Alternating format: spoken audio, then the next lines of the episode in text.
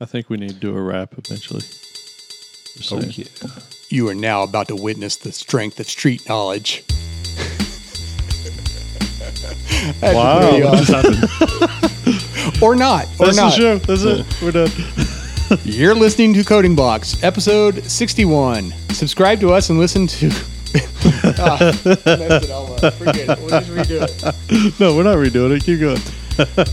You're listening to Coding Blocks, episode 61. Subscribe to us and leave us a review on iTunes, Stitcher, and more using your favorite podcast app. Visit us at codingblocks.net. We can find show notes, examples, discussion, and more. Send your feedback, questions, and rants to comments at codingblocks.net. Follow us on Twitter at codingblocks or head to www.codingblocks.net and find all our social links there at the top of the page. With that, I'm Allen Underwood. I'm Joe Zack. And I'm Michael Outlaw. Yeah, that re- intro joke didn't really come out the way I wanted it to. I loved it. You should do like a booming bass voice and some distortion, and some Yeah. echo. I don't have that. No, no. yeah, you got Logic, has Pro. everything. So you're racing against the clock to wrap up three projects, prepping for a meeting later in the afternoon, all while trying to tackle a mountain of paperwork. Welcome to life as a freelancer. Challenging? Yes, but our friends at FreshBooks believe the rewards are so worth it. The working world has changed. With the growth of the internet, there's never been more opportunities for the self employed.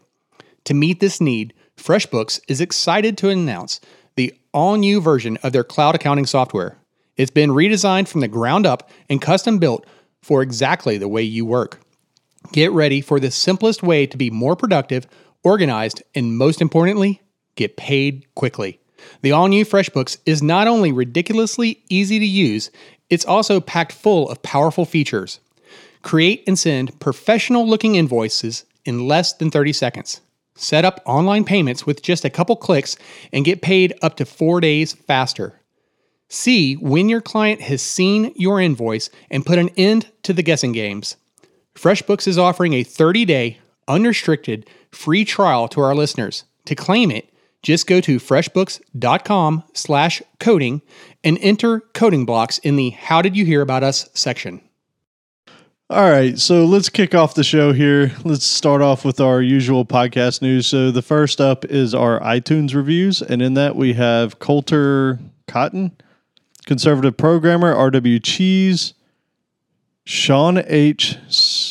Sean H. Wow, my eyes just went blurry. CC Kessler, Marv the Robot, and Alex one eleven thirty two. And Stitcher's back up, so we've got uh, some extra reviews here this week. Um, big thanks to Rip, Adam Whitehurst, Alan is clearly the best. Only Bavarian beer is beer. Clegg89, Denifia, God's Short Bus, Dub Styley, The Eye of Brows, and Edgar the Bunny. Dude, those are some stellar names. the Eye of Brows, God's Yeah. Short Bus. Oh boy. That's so wrong. All right. Uh, what, you're not even going to mention Alan is clearly the best? well, I mean, there's nothing wrong with that one, right? I mean, there's nothing funny about that. Ego much? no, not at all. hey, so guys, seriously, thank you for the reviews. Uh, by the way, Edgar the Bunny, I do want to call his out just a little bit because he he hit on what has been most important to us when we started this podcast was making information that people can use, right? And you can go back and listen to again and again and continue to use and learn and just revisit.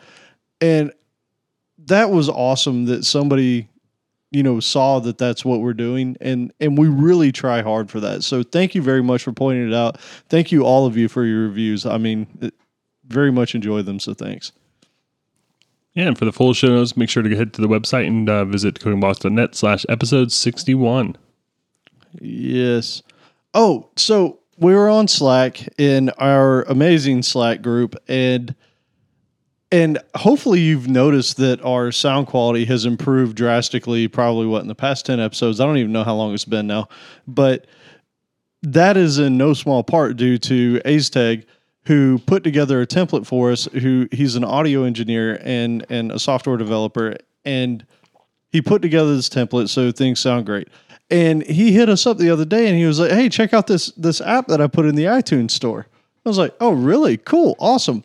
So we're gonna have a link in the show notes here, but really, other than just giving him a shout out and having you guys spread the word, if you know any dentists that have tools, the air tools specifically that, you know, are expensive to maintain, or if you are a dentist and for some reason you're interested in software development, go check this out. But here's the cool part. What I really liked about this is the whole purpose of the application is to find out when a tool might be failing or when it needs some maintenance because it's not operating at its best efficiency. And if you've ever been to a dentist's office and you hear that high pitched whining noise as they're getting ready to cram some sort of device in your mouth, that's what we're talking about. These things that have really fast moving parts. He approached this totally different than what a lot of people would. So basically even says it in the description on the application that he, they listen to the harmonics, the sound of the instrument itself. Now it has to be an air driven tool, but they inspect that to find out is this thing operating the way it should be. And if it's not, then there'll be a warning. And all you have to do is hold your iPhone up next to this thing, have it listening to it, and it'll tell you if it's in good operating standing. So the cool part is this thing's like 18 bucks US dollars, I think 17.99. Um, and what he said is the reason the whole idea came up is typically you have to have a really expensive like laser tool that will identify whether or not the thing's operating properly and they're usually a couple thousand dollars or more so this would allow doctors to use their little you know their, their iphone that they already have pay 18 bucks and potentially have something much cheaper and easier to use Or Yeah, I don't want anything breaking in my mouth. Or as the patient, you could like you know double check the doctor before, hopefully before he starts putting those tools on your teeth. Oh, that's amazing. Yes, everybody go buy this and just have this thing sitting next to your face as they're cramming the device in I feel mouth. like it's important that we support our community, and since since he's a part of the community, we should definitely buy this. And you know, next time you go to the dentist, just you know check your your dentist equipment for him. Yep, definitely. So, uh, huge kudos to him for putting it out there. Awesome. And, you know, again, hopefully you guys will share that and go take a look at it. So, It's really cool uh, approach for solving problems too. Like when you first mentioned it, I initially thought like maybe tracking the usage and then you know looking at some stats to figure out if it's time to, to maintain it. But that's a total different way of solving a problem. yeah. And I was thinking IoT, right? Like putting some sort of sensors in the device so that it would know when parts were wearing or whatever. But it, it just goes to show that people who work in different areas think about problems differently. So, it, it- it's just amazing to me. I loved it. Yeah, very cool. Uh, one thing I wanted to mention uh, last episode, I actually tweeted Eric Evans, who wrote the uh, the book uh, Domain Driven Design, and asked him about some open source um, examples of domain driven design that we can maybe take a look at. And he actually wrote back and um, I thought it was really interesting to say that um, most uh, he said most open source projects are um, highly targeted towards kind of one domain, and so he didn't really have any great examples for us to look at. And so I thought that was um, that was really interesting to look at or to think about. And uh, so I guess this is yeah, it ties more into what we've been talking about in, in senses that you would use domain driven design more for like business or um, just kind of the the normal like apps we write for work and not so much uh, one off open source projects. But I th- just thought it was kind of interesting to to draw a line of distinction there between between the types of things that are open source and the types of things that aren't. Yeah. And also, let's let's keep in mind, you tweeted somebody and he replied back to you, right? Like this wasn't just you know, hey, some dude down the street. Yeah, we're living in the future. exactly. You know, it's insane that you, like tw- 30 years ago, you couldn't pick up the phone like, "Hey, Stephen King, I had a question about it." But Why do you not like clowns? That's right. yeah, Uh, now nobody likes clowns. Thanks, Stephen King. Oh. Right, so next up, what I had, man. So this is this is somewhat random, somewhat related to what we do. Um, we've talked about phones in the past and technology and how some of it's all the same or whatever. So I got a new Galaxy S8 Plus basically because they were just doing a killer sale on it, and, and I was like, whatever, fine. Man, I loved it, and I straight up hated that phone for a month. And I hated that hated phone because that keyboard that ships from Samsung is the worst piece of garbage I've ever used, man. Like I seriously got so mad at it that I would stop replying to people because mm-hmm. it, it like I would feel this this bile rising. So I finally got mad enough to where I was like, "Man, I, I can't take it anymore. I have to change it. So hey, this should have been a tip, but Gboard, it's the Google keyboard mm-hmm. that they've redone. it is so good. It you know how like Apple's keyboard is just really good i in terms of mobile devices. Well, I was going to bring that up because that's one of the things that we talked about in the last episode related to the laptops was that was one of the things that they were touted as getting right on the iPhone, Yep. you know, so many years back was that they they got the keyboard on the iPhone correct. Like it, that's what made that's what helped drive its success. It, it's really good. I mean, the iPhone's good, and surprisingly, if none of you guys have ever messed with it, Windows Phone keyboard one of the best ever. It it was it was done incredibly well. So I'm actually excited to say that the Gboard keyboard that you can get download for free or whatever works extremely well. I, I don't want to break my phone in half anymore. So anybody out there that, that picked up a Samsung Galaxy S8 or S8 Plus or any of those, man, disable that Samsung keyboard and go download the Gboard. It's And- also available for iPhone. Oh, is it really? Mm-hmm. Excellent. Really? It- it- it's kind of cool too. I, I don't know that I love this or I hate it, but when you're typing, it will also somewhat inspect what you're reading and maybe give you relevant Google articles that you could literally just paste into or, or click and say, hey, make this part of my message. At least on iPhone, I know that one of the things that they uh, like tout as like one of the features is being able to do a Google search inside of the keyboard with whatever app you're in. Yes, it's it's pretty cool stuff. I haven't messed with that feature as much. I was just so happy that the space bar worked well. I mean, it, it was it was aggravating. So, anyways, Yeah, I know. Like even on, I remember like uh, on the on the Nexus, I wasn't a fan of that built-in or, or that that stock keyboard. Yeah. either. It wasn't great, and that was also a Google keyboard, but it was better than this. Like seriously, the Samsung one, I don't know how anybody uses it. I, I really don't. But, anyways, so that was interesting. So eh, I want to touch briefly on the laptop. Hey, before you go there, yeah, yeah, Oh. sorry, just wanted to hop in there real quick and let you guys know. You know, we we talked about tweeting, we are talking about cell phones. So I went ahead and tweeted Stephen King and uh, gave him the next idea for his next book or or movie, uh, a cursed cell phone that subtly manipulates the text messages by making the user angry. Did you really text him or tweet him? I DM'd him and I asked for a commission. so, what's the standard cut? he hasn't replied yet. Yeah, maybe he'll give you a byline in the credits. I'm also not sure this is actually Stephen King or you know some other. The the tweet name or handler is the Stephen King. Yeah. All right, cool. So the laptop update, I, I want to do it briefly here, just because maybe some of you aren't gonna, you know, this is where you're gonna get the information.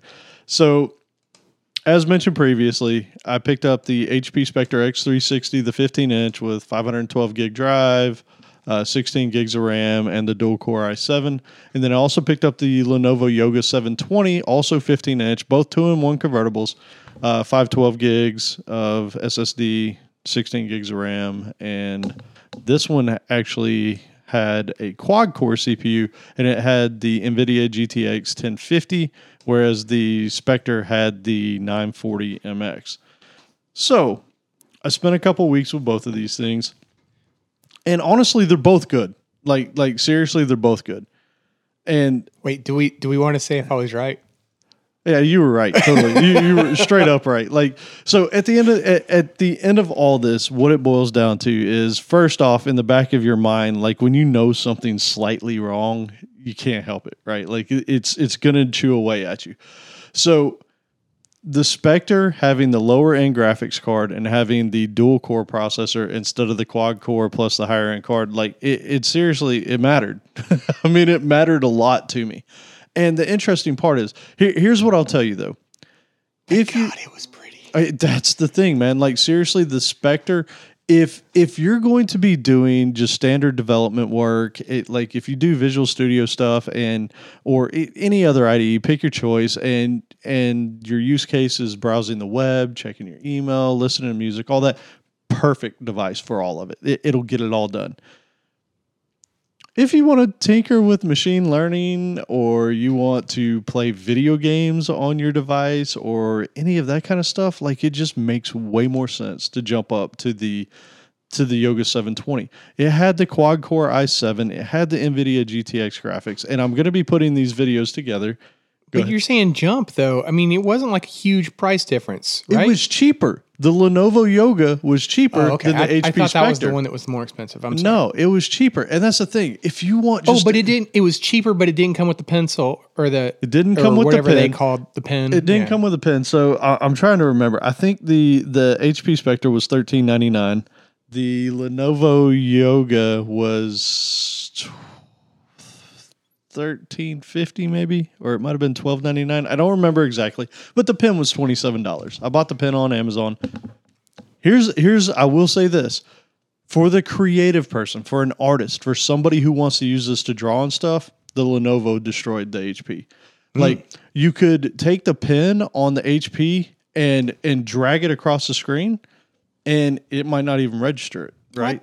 Yeah, and and so you'd have to put a little bit of pressure on it. And if you've ever used these digital pens, as you put pressure, like the the ink will get thicker or whatever. And so it was really hard to do like hairline, you know, lines on the page. You take the yoga pen that that was on it, you drag it across it, you have just a hair thin line. Okay, now let me ask you this because one thing that you, you've heard a lot about recently is the iPad Pro with the pencil. Ever since they introduced that last year, right? it, and that's supposed to be you know an amazing, It is. like paper like thing. How did that compare? Because I know you have the iPad Pro with the pencil. I do. So I if if you are the creative person, so the thing that's super cool about the pencil that I, I made fun of before I actually used it, the name. the pen, yeah, the name, because I'm like, it's it's what really? Come Well, on, everyone else calls it a pen. It- right. So here's what I'll say: when you're using the iPad Pro, it's super slick.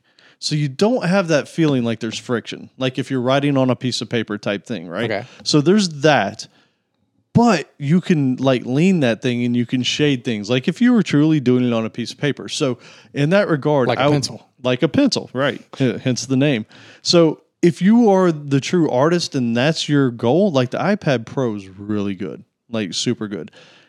If you're trying to use something that's going to be your all-in-one device, you want to do development on it and you want to do artistic things, like the yoga was excellent. Like the the feel of it, it had a little bit more friction to it, so it felt a little bit better. It tracked better. Uh, that kind of stuff was good. So so that aside, the artistic thing aside, gaming on it, dude, I, I loaded up Arc. You can play Arc on that ten on the uh, That's impressive. huh? That's impressive. That game is a beast. Yeah. dude. So check it out. You could even play on high settings on that 720. You put it on high settings. You drop the resolution down to 1080. Nobody's gaming on 4K on on a convertible, right? Okay, but can you get a decent game of Who's Your Daddy going on it? Um, I don't know that game. I What? don't know it either. You never played Who's Your Daddy? Made its, made its way down to Florida yet. Oh my god, you you got to check this game out. You're gonna. I'll leave it to you to go find. But uh, basically, it's it's a two player game. You know, one person is the father and one person is the baby.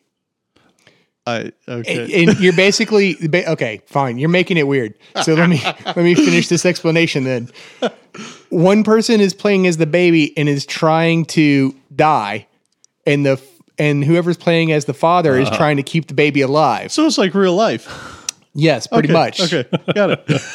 Uh, the screenshots are amazing, by the way. Oh, Of who's your daddy? Yeah. Very cool. So, so I will just throw out a few things. Like one of the interesting things is 1080p high settings on Arc on the 720, 30 frames a second. And if you tweak some of the other settings, you can get it up close to 40 frames a second. Totally playable, right? Okay. On the on the Spectre, Some gamers might have just like choked when you said that, but yeah, go ahead. I, I mean, 60 is what you want for, Right. for playing, right? But no, it was smooth. Like it wasn't jittery or jerky or anything. I'm sure if, if you had 20 dinosaurs on the screen, it was going to slow down. But I mean, I'm talking about like I wasn't just standing out by some rocks. I was standing in a bunch of trees and jumping in the water and that kind of stuff. On the Spectre, nine, nine frames a second. Nine frames? Nine. Oh, and wow. That that's on high. If you wanted it to be playable on that one, you'd basically have to turn it down to low settings, drop the resolution. I mean, it, it is what it is. Like it's not a gaming video card. It, it it's one that would increase your ability to do some things, but it you know it would help you out in Photoshop. It would help you out in those things. So all that said, keyboards both of them amazing. The HP was a little bit better than the Yoga, but neither one of them would you complain about. They both felt great. I, I mean. But which which one are you going with? So the the yoga is basically so here's the thing, and I, I feel kind of like a jerk. I, I didn't keep either one of them. Because, Oh my gosh. so here's So the I'm not right. So here's the reason why, and it had nothing to do with the fact that I didn't want either one of them. I actually want the yoga. Um, the problem is on their site they have a one terabyte version of that same SSD for like a hundred bucks more, and so it's like you can't go buy a one terabyte SSD for a hundred dollars more, right? Right. So that's the only reason And I these were it back. M.2, right? These were M.2. Yeah, these are fast. You like definitely can't go buy one of those for hundred dollars. no, man, you're going to spend 400 bucks on that thing, dirt, you know, bare minimum. So, at any rate, that's the only reason I I actually have been looking at it because it was out of stock the other day. Uh, but that I think that's actually what I'm going to do is I'm going to go pick that because I wanted the two in one, and I did find that even that 15 inch size wasn't too big. If you were kicking back in a chair and you wanted to read or something, it wasn't too big. So. Uh, That's like I really Best Buy's liked it. worst nightmare, by the way. Like someone comes in, buys two really expensive laptops, yay! Uh, they return both and buy them online from Amazon. Man, and, and dude, honestly, if they had had the one at Best Buy, they straight up do not sell the one terabyte version. It's not online. You can't get it in the store. And I was like, well, doggone it, you know. So I, I do feel So better selection and cheaper prices on the internet. Actually, it's pretty pretty yeah. tough to compete with. but this is from Lenovo site. This isn't even from Amazon. This is literally you have to go to Lenovo to get this particular model. Well, your Right. comment on the four hundred dollars for the one terabyte, I made me kind of curious because I have been recently buying some equipment here, and and I was like, well, no, no, no, it's a little bit more than that, right? Is it really? So if you wanted to, uh, the not the if you wanted the Samsung 960, which is the latest you know iteration of their uh, NVMe SSD, not the Pro version, okay, Right. The Evo. one terabyte. That one's 480. So you're talking Wow. about closer to 500 dollars. If you wanted the Pro version, you're jumping up even higher. And that's basically what comes in both of these. So, yeah. All right. So You're gonna have a full video though, right? yeah, I'm gonna have I'm I'm going to have two separate reviews on the two machines, and then I'm gonna have one comparison of the two. So that's the plan. I, I'm going to be working on those this weekend. So, yep, quick update on that one. And so now it's time to start getting into some things. So I said before the show, I feel silly every time I hear the word invariant. I'm like, man, I need to go Google that because I can't remember what it means. Right. And I didn't feel too bad because both of you were like, hold on, let me Google. that." so, mm-hmm. so How you spell that? right. So I thought it was worth at least bringing it up because it is a programming and mathematical term, and it has some relevance to to today's show. So, I, I guess let, let's let's sort of break it down to the various different things we found. So, an invariant, when you're talking about it, will always be true at the beginning and the end of an iteration. And Joe, you found something on this. Yeah, we should probably say that it should be uh, true at the beginning and the end of an iteration. And one example that we saw online on Stack Overflow, and we'll have a link in the show notes, is that uh, a binary tree, and that's where one where um, the uh, ch- the children to the left are always less, and the uh, children to the right are always uh, to the right. the greater children are always to the right. Um, will always uh, the parent node will always have more children than any uh, child node, and that's just something that kind of makes sense intuitively. But you can use it like a checksum to make sure that there's not some sort of other problem. Another example would be like if you have an order with order items, like like a you know Amazon cart, something like that, then the uh, line item totals should add up to the order total. So those can be examples of uh, and invariants can also be things like constants, um, which are defined at, con- at uh, compile time, but they can also be these kind of um, wishy-washy things, and they can represent variables and represent concepts, and you can use them to kind of um, check things. But I just thought that was kind of an interesting distinction between con- constants and invariants. Yep. And you found something else that that I thought was a good uh, summation of it with the assertion, right? Oh, did I? Uh, yeah, but I don't remember what it was now. It was just saying that that. Uh, how did I Well, find it's it? kind of like the checksum thing, right? Where Yeah. you know you add up the the items in the or, in the order items that should equal to the order total, right? So you can use it kind of like a checksum, or you can basically assert that these things are equal. Yes. and they should be. And if there's not, that there's a problem, and you should probably bail out because you're in an inconsistent state. It kind of went to the whole notion of like unit testing. You're asserting that something is true, and, and they should always sort of stay in that state, at least in terms of what you expect them to be in. So, I, Eric Evans, in his book on domain driven design, eh, he actually had a really nice summation of how they use it in the domain driven design paradigm. So, in chapter six, page 128, in the first paragraph, invariants are consistency rules that must be maintained whenever data changes. So, going back to your order total thing, right? Your order line items must add up to the order total. If not, it's not in a consistent state, and then that's a problem. That's an error. So I thought that summed it up pretty well. And you have something else here. Oh yeah, just to like wrap up our news section here. So, did you see the new Samsung CHG90? Nope. So, if you thought that your widescreen monitor was nice, they just uh, proved you wrong with the 49 inch curved super ultra wide gaming monitor. Yes, sir. I think you could see like they show a picture of it. Uh, there's one picture that I see from Business Insider where they have Excel opened up because if you're really going to show off the the amazingness of a monitor, Excel is your go-to program. and I think you could see every column that Excel will allow you to have. I've seen some sheets. Uh, that's true. What was that? You've seen some. I've what? seen some sheets. Yes. hey, do you know how much is going for? I do not. It's on Amazon. Is it already? Well, it's not being sold. It says it's going to be released on June 30th. Oh. It's fourteen ninety nine, so it's not insanely ridiculous. Well, here Come here on. was the thing that also kind of like laptop. I found humorous about this is that like you know we've talked about having an ultra wide monitor already, right? And those are typically a 21 point, 21 to 9 aspect ratio. This thing is 32 to 9. That's ridiculous, man. But it was also kind of humorous too because it was like, oh, it's an ultra wide. Well, you know, we have ultra wides, and now this is super ultra wide. And it's like, hey, when are we going to just adopt some other way of describing this stuff where it's like, I felt like this was going the same path as like standard definition, high definition, ultra high definition, super ultra high definition. Yeah. Yeah, you said something just a second ago, Joe. You kind of broke out. What'd you say? Double wide. there we go. Hey, you So, yeah, my, my widescreen is 16 by 9. So man, yeah. I mean, once you go to the ultra wide, it's hard to get away from it. It's really cool though, because even looking at some of the specs on this thing, this is using the same like super high end technology that they use on their nicer TVs. So like, this isn't just a a gaming monitor. Like this thing's it's loaded to the hilt with features. Yeah, the the Verge calls it half a TV. Oh, that's amazing, man. All right. nice. Okay. So I love it. All right. So what's uh, what, what are we on next? Is it the actual show? Sure. Here we go. Yes. So let's move into what we're talking about today with domain driven design. And we got three things, and we're doing this a little bit differently. We each researched one of these topics so that two of us will be ignorant and one of us will know what we're talking about at any given time.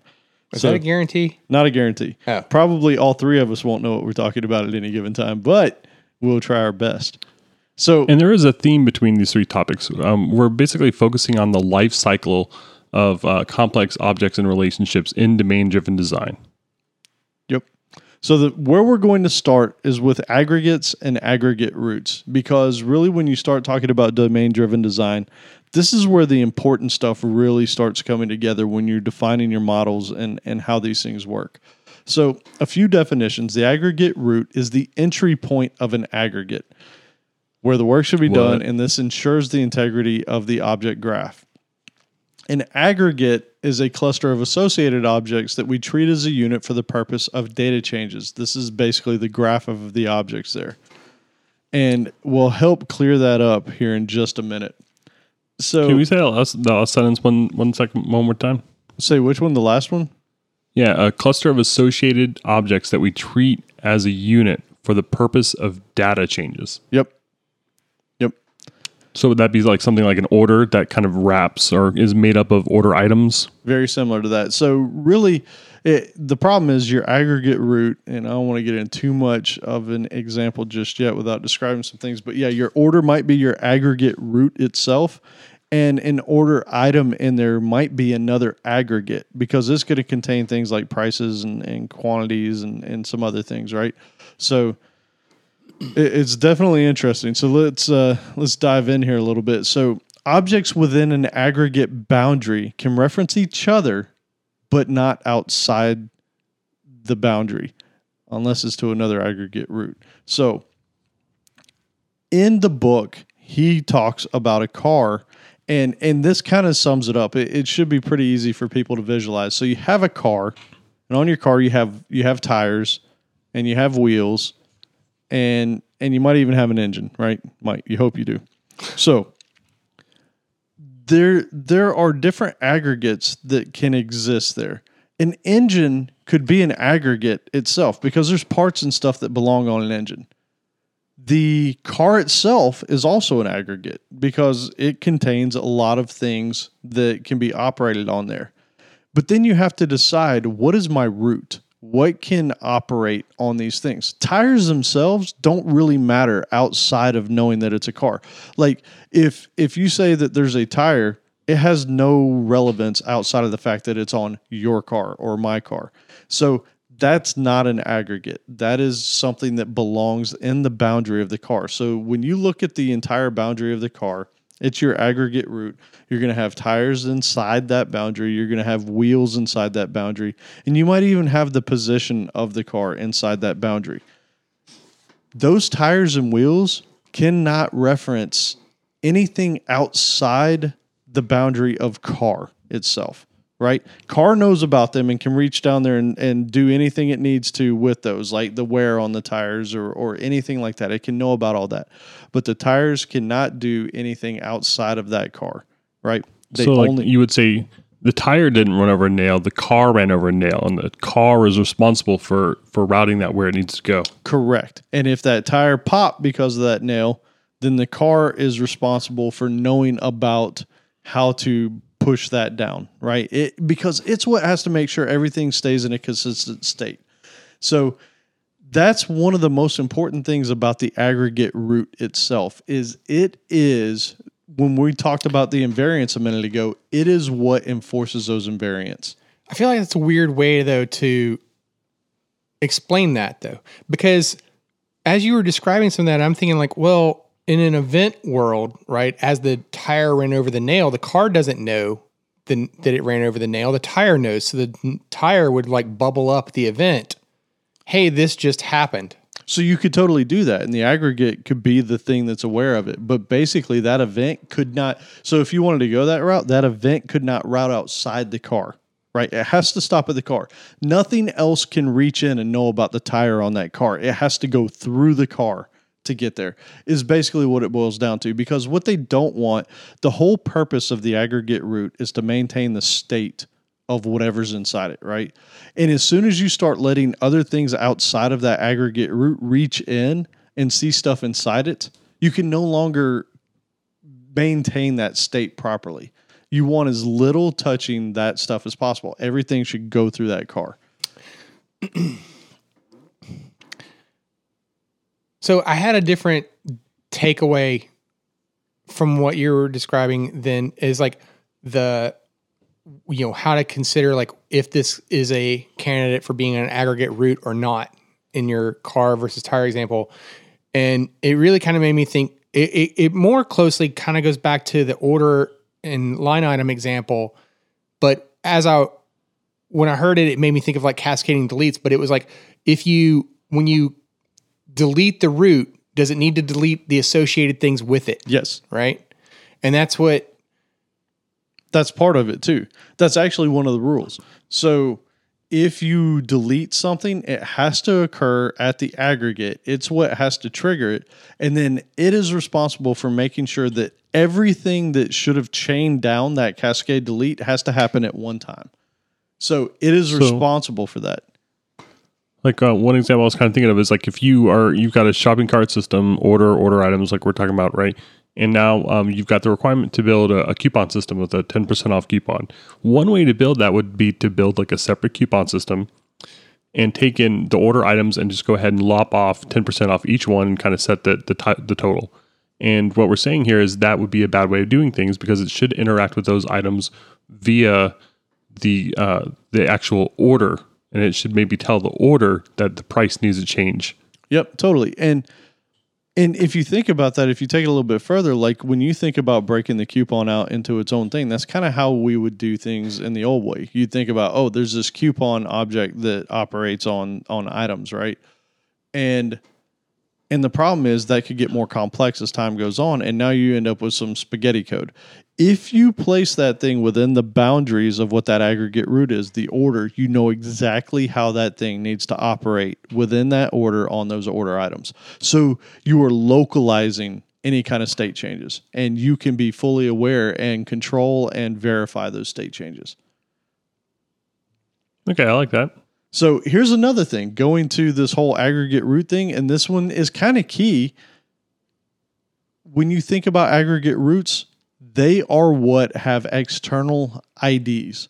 So if you're thinking about something that's stored in a database or anything like that, the car has a VIN. It is globally identifiable. The things inside it, probably not. So, for instance, a tire that's not it's just a tire right you bought four of them they're all probably the same unless you got a car with a different rear end and, and front but it's just tires you have four of them on there now let's just talk about from the perspective of if you are a car salesman right if you're at a car dealership the car is important to you the tires are not if you're a Toyo or you're somebody else like that, you might have a different domain, right? Because there probably is an identifying number on that tire.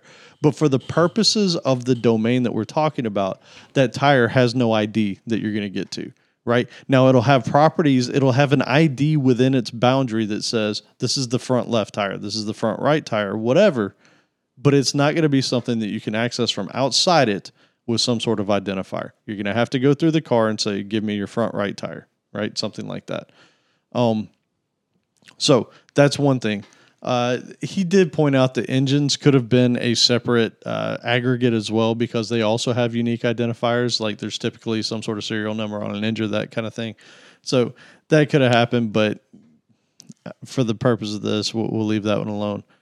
But uh, it's I think important to say that, that aggregates can contain other aggregates, right? No, no, no, no. no I'm sorry. Uh, an aggregate root can contain other aggregates. Yes. Okay, the root can. The root can. So the root is really the only thing you can ever interface with and and and act on, but with some exceptions. So you're saying like an aggregate root can't contain another aggregate root, right? Right. An aggregate root is your top level thing because that's what's maintaining the consistency for everything within its bounds. And so it would be kind of weird to have one surrounding another boundary, and it, it would get kind of nasty, right? And now you're back into that whole complexity thing that the whole reason for domain driven design is simplifying your use cases, really, is what it boils down to. Do you ever feel like domain driven design is really just kind of how to object oriented program? It, you know what? If for complex needs, I think so. I think I, that's why I'm really enjoying this, is because. It, it's a different way of thinking about the problems that we've been solving for years. Because a lot of times you'll say these are my database objects these are my classes right? And, and, then all of a sudden you get into these situations where like oh man this is getting really hard to manage. When you break it down like this you write more code but it's way easier to reason about. So i think so. I think it's almost like a, a good a good path to follow for trying to simplify managing complex business needs. I mean, it kind of means too. It's like if you have a hard time talking about your code, then maybe you've got some design issues there.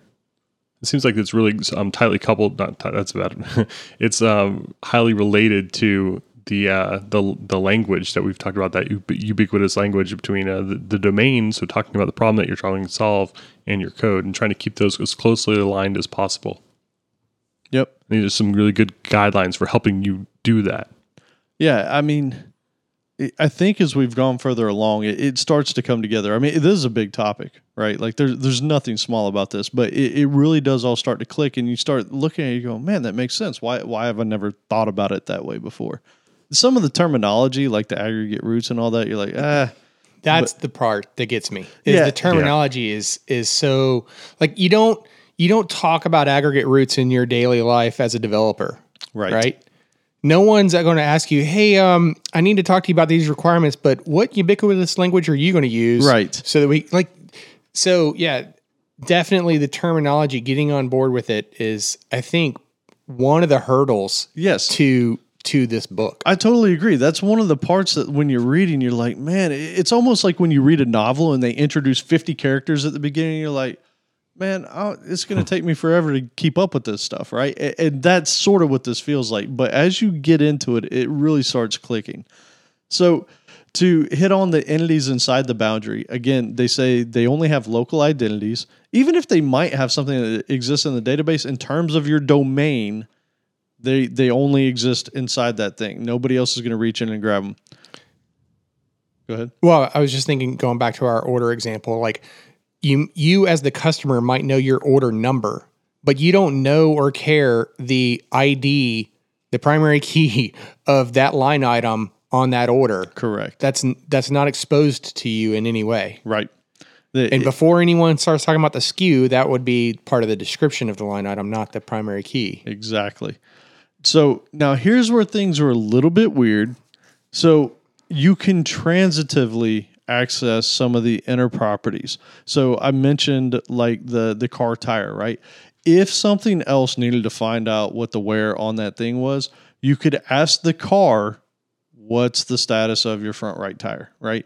And so it could it could transitively give you access to that for a moment but you're not supposed to hang on to that reference. Like it's literally just hey go get some information about it and then you're done. So that's how it's supposed to work. Any questions? I guess that kind of makes sense. Well, no, I mean, I'm thinking that that's really how it works too. When you take your car into the shop, right? They, you know, they just plug into the ECU. It gives it some information, like this is the status of whatever that check engine light is, or depending on, you know, some cars you can just take the key in, right and the key will, you know, have have the information about like, oh, you're due for an oil change. Yep. So that's interesting. And, and it makes sense, right? Like, this is all about encapsulation, right? Like, this is another form of encapsulation, is what we're talking about. Because as developers, we know about variable encapsulation and the privates and the publics and all that kind of stuff. This is business logic encapsulation, is basically what this boils down to. Yeah, I was thinking about um, we talked before about um, the rule and independent about uh, mutually dependent namespaces and why that is even a thing. And and really, what it's telling you is that you've got some you know some concepts that are overlapping, and it kind of sounds like it's that's one way of kind of detecting or talking about um, overlapping aggregate roots. Yeah, totally. And it'd be awesome if we if we actually were to put together an application. I bet NDepend would show up beautifully, right? Like you- you'd have all these nice, clean separations on everything. Um, this is another interesting byproduct, which I believe you're going to get into here in a little bit. Is only the aggregate roots can be obtained directly with database queries. So Ooh, I'm not 100% sure how this flows through yet because I haven't read you guys' stuff part on this yet. But my guess is because it is what's responsible for maintaining the state, this is where it all flows through as well for filling it, updating, all that kind of stuff. So all the operations should happen at the aggregate root. I'm just imagining uh, scary n plus one problems there where you're like, um, how, you know, say you're UPS and you're like, how my tires doing? Like, okay, well, first let's go get all the trucks, and then let's go through each truck and get all the tires. You know, and it just seems like that's kind of an inefficient way to query. But I could I could see how in a domain that makes sense. It's just from a, a performance standpoint, like anything like that always scares me. But you know what, though? To that point, probably what you'd have, though, is if you're talking about your trucks, then let's say that you had some sort of domain for your trucks. Let's say that the tires were an issue, like some sort of problem that needed to be solved. You might come up with your own domain for the tire maintenance, right? Like if if all of a sudden that did become your bottleneck, then maybe it became important enough to where you would create another domain for that. So I guess that's what I'm saying is like it's just like any software it would evolve over time and you'd have to address those needs. So you know, maybe you create something that goes directly to the tires instead of having to spin up all these objects for that use case. Yeah, it's reporting services. Adios. Hey, there we go. Um, so here's another thing objects within an aggregate may contain references to aggregate roots outside of it. So that tire inside this thing could reference, you know, the manufacturing plant if that was some sort of aggregate root out there. They can reference another aggregate root, so the top level things. Uh, you said this earlier. When you delete something, it is responsible for making sure that the delete happens and it happens all at once. I'm still trying to keep my still trying to keep wrapped around the idea of the difference between the aggregate and the aggregate root. So I was thinking like, well, I know that you said that maybe engine is a special case, but let's pretend that it didn't have any kind of ID on it. And so an engine could be an aggregate, Yes. But the car is the aggregate root Yes. for it, Yes. right? So that so and meaning that because you said that the uh, you refer to the aggregate as a cluster of associated objects, and that's why I, was, I, I call it the engine because you know you, we can all think of that as having a bunch of parts, unlike a tire, right? But you know, so there's a lot of a lot of parts associated to the engine, Yep. and that's just one of the pieces of the entire car. Yep. And the engine would have things like needs oil change, right? Or or whatever the case may be. So yes, it can totally be inside the aggregate root. And, and one of the things that I did find interesting and a little bit confusing when I was first going through this is they somewhat use the term entity versus aggregate in some situations. And I think an entity is just a thing, right? It, it could be an object. I don't think it's a property. I think something like a property is not known as an entity. So an entity would have its own set of properties. So an engine might be an entity, which would be its own aggregate, possibly. I may have misread that or didn't understand it completely, but they it seemed like they interchanged those terms a lot. Hmm. So this is one thing that is super important. When the data inside the aggregate boundary changes, so anything within that car changes, the invariants on the aggregate must be satisfied. And it is the job of the aggregate root to do so. Um so this was this was one of the things that was really kind of interesting is define all your aggregates at once right figure out exactly what your aggregates are what things kind of you know compile functionality or properties and then once you've done all that figure out which one is the root that should sort of encircle them and put a boundary around the other ones. And that's kind of what you do in, in a lot of situations. So if you have the orders you have order items you might have i don't know fulfillment or something like that you'd look at all those and say okay well the order is the largest you know that that makes the most sense to be up here at the root and that's that's sort of how you end up doing it. And then i do want to point out so we were talking about orders one of the things that i thought was interesting is he went into something that was real life and and, and really presents several problems and it's the purchase order problem so on a purchase order you have the amount that you're allowed, the limit for your purchase order. So it could be a $1,000. On that purchase order, you're going to have somebody adding to the purchase order or modifying the purchase order. And on the purchase order itself, there's going to be items that have some sort of cost associated with them, right? And so one of the things that he pointed out was this is a fairly complex business situation. So let's say that me and Outlaw are working on the same purchase order at the same time and that thing has a maximum limit of a thousand dollars. Well, if I add five items that are a hundred bucks each, and you add four items that are five hundred dollars or, or that are two hundred dollars each, and we both do it, and there's no sort of locking on that particular purchase order, we could get into a state where we've gone over the thousand dollar price mark, right? And so now that's an issue. Well, how do you solve that? Do you lock the purchase order so if I'm touching it, you can't touch it?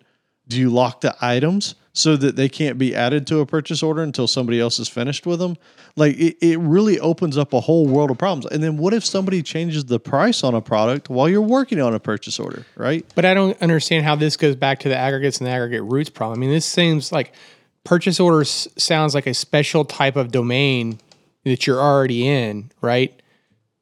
So I, I, I'm losing the analogy a little So bit. So he took it from the perspective of if you just had an application that had no domain, right? You just did it like everybody always does it. You, you pull a PO out of the database and you start working on it. Somebody else pulls you started with the database first, and you created some Yes. object to represent that row in the database. Exactly. So now you have two people working on this thing. Somebody saves it, updates it, and now there's five hundred dollars in there. Somebody else saves it right after or right around the same time, and now it's gone up over a thousand dollars.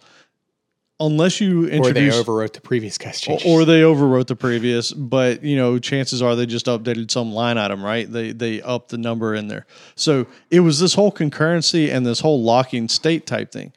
And And so this is where the domain comes in is, hey, let's talk about it from the business perspective. So he came up with with a few rules.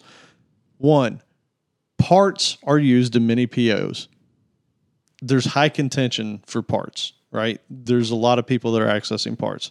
There are fewer changes to parts than there are to POs. So you're not going to be changing the price of the part all that much, but you could be modifying POs a lot. Changes to part prices do not necessarily update the PO because it only matters at a certain state in the PO, right? Like if you're in draft mode, it probably doesn't matter, whatever, right? Until this thing starts to go live. So these were the three business rules that came up. And so now what you can do, if you're doing this in a domain driven world, you can say, okay, these are the business rules I know about. Okay, so now the PO is going to be my aggregate root because it has a limit that I need. It's my invariant, right? Whatever that limit is, you can't go over it. And within there, now I'm going to have going to have line items within that PO that people are working on. And so those things have to be in a consistent state. So if somebody accesses this one PO and they want to make changes, that has to be done atomically before somebody else can access it and do that do any modifications to it. So the PO becomes your aggregate root. It is what is responsible for the invariant state of the object itself. And so now you're in you're in a pretty good situation, right? You've now locked down the control that way. So it's not just people willy nilly accessing things and updating things. It's all got to flow through that particular piece of domain logic.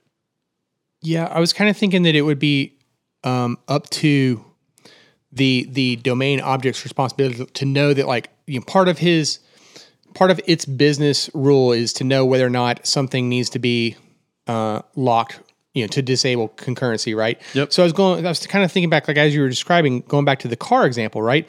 Like you can't have two people fill up the tank at the same time.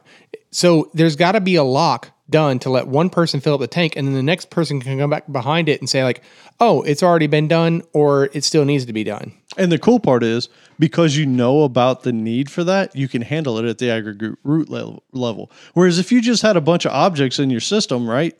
Now you're going to have to say, "Oh, do we lock the parts? Do we lock this?" And now you're going to end up with deadlocks because you have all these things trying to lock things. And if you haven't ever had to deal with locks, you know, fortunate for you. But if you do, you can easily get into a state where you lock this, something else is dependent on that, and then you end up locking that. And so now you get into the state where where things can never, you know, recover. So doing it this way and going down, making the PO your aggregate root, it handles all that for you. It knows that, hey, somebody's working on this one. I need to make sure that these things are consistent. So, yeah, I mean, that's that's pretty much what I've got for the aggregate roots. And I mean, hopefully that made a little bit of sense. Yeah, it sounds really good. And it really dovetails into stuff that I was reading too, which is uh, coming up here in a sec. Do you hate being distracted by production support issues when you should be working on new features? Well, if you do, you should take a look at airbrake.io. It's a service for alerting and monitoring so you can spend less time debugging and more time writing great code. That's right. And airbrake supports .NET, uh, JavaScript, Node.js, um, Java, uh, Go, uh, just about any programming language or platform you can think of. Uh, and you can see all of them on their GitHub page. And there's also a free trial, which, uh, thanks to your feedback, no longer requires credit card number. So you can check it out risk free at http colon slash slash getairbreak.com slash cb. Again, that was getairbreak.com slash cb. All right, now we're back talking about factories.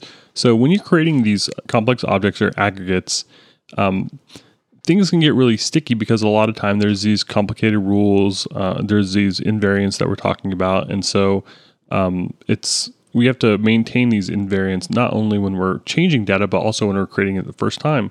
Which, if you're familiar with the uh, design patterns that we've covered before, um, then it's a good use of factory. And I found a quote here that I actually thought was really funny because this is something that we kind of joke about a lot, but uh, the whole quote's a little long, but I'll go ahead and blast through it. Much of the power of objects rests in the intricate configuration of the internals and their associations. An object should be distilled until nothing remains that does not relate to its meaning or support its role and interactions. This midlife cycle responsibility is plenty. This kind of ties back to something that we talk a lot about, especially our buddy John, where um, objects, when you, you tend to do them the right way, they end up not really doing a lot. And so you end up with a lot of interfaces, a lot of dumb objects, and a whole lot of code that doesn't really do anything. And you end up kind of zipping through them in the debugger and trying to figure out where the actual behavior lies. And a lot of times it's kind of spread out.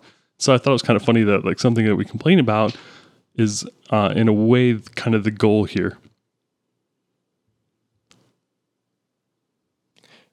Meaning Yeah, that like- we're complaining about it being solid.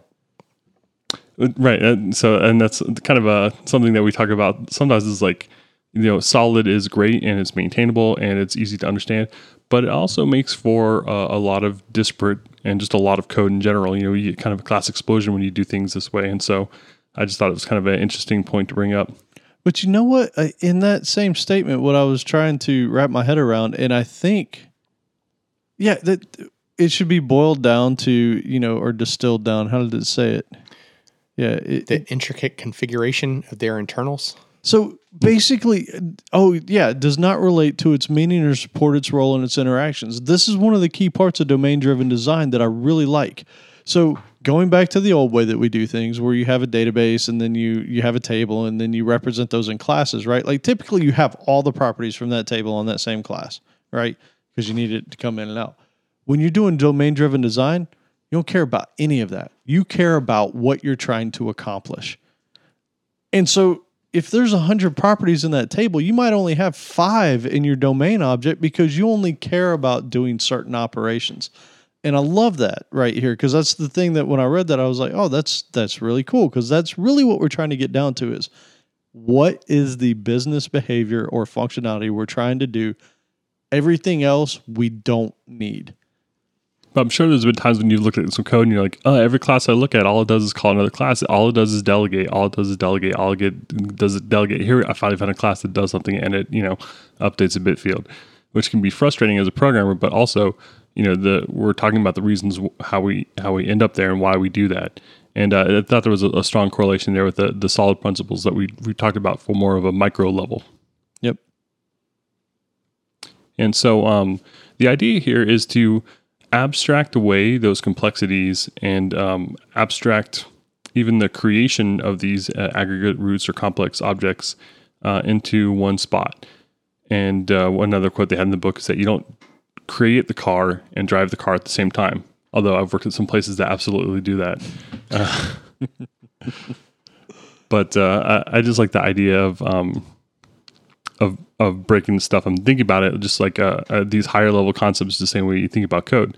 And so um, the idea is to have the factories know about these rules of these complex objects and also know about these invariants so that they can enforce these invariants, right? And so in this case, we are building classes that uh, or methods that um, manage these um, these intricacies even though they're outside of the aggregate root, which is something it's kind of a in a contrast to what we just talked about, which was having the aggregate uh, root do everything, and they kind of go into that a little bit, and um, that's definitely a, a, the point that they're very aware of in the book here, and they kind of talk about how we can manage to keep those lines clean. So let me make sure I'm fully understanding what you're saying. So instead of having the aggregate root be the controller of its own domain, you're saying now that the factories, some of that responsibility is leaking out to the factory.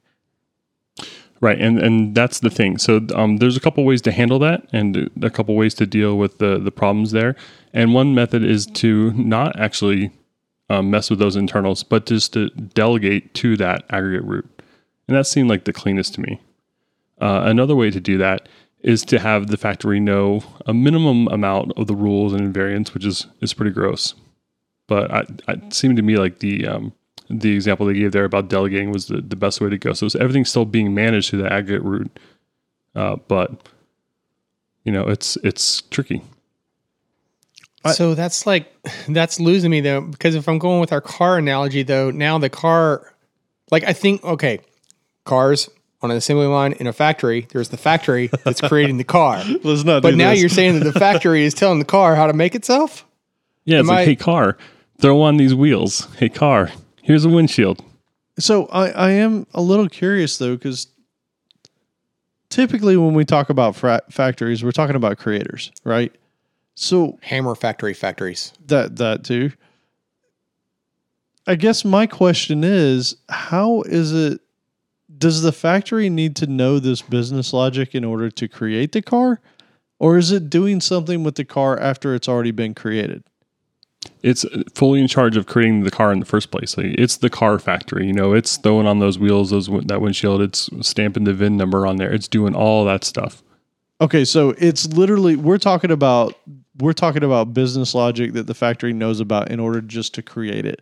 Once it creates it though, the aggregate sort of on its own doing whatever it needs to do to maintain its invariants or no. Yep, absolutely. So this is actually um, kind of a, a step in a in a, a, a side direction here because um, the factories are totally um, they're not a member of the domain, right? They're not something that the customer understands. They're not something that knows well. It's, and it kind of runs counter to all the stuff that we talk about about trying to align everything up with this ubiquitous language. Now we introduce these factories in, and they're they're basically helpers that help us manage stuff. And in order to do that, we've got to kind of cheat some of these rules. And so we've got some guidelines here that kind of help us um, avoid the worst parts of that cheating and kind of stick to the best practices there. Okay. Yeah. And so um, by having this stuff in factories or a factory, then we're bundling the knowledge in one place, which is good, right? So we're not um, spreading out all the information to create a car uh, in multiple different places.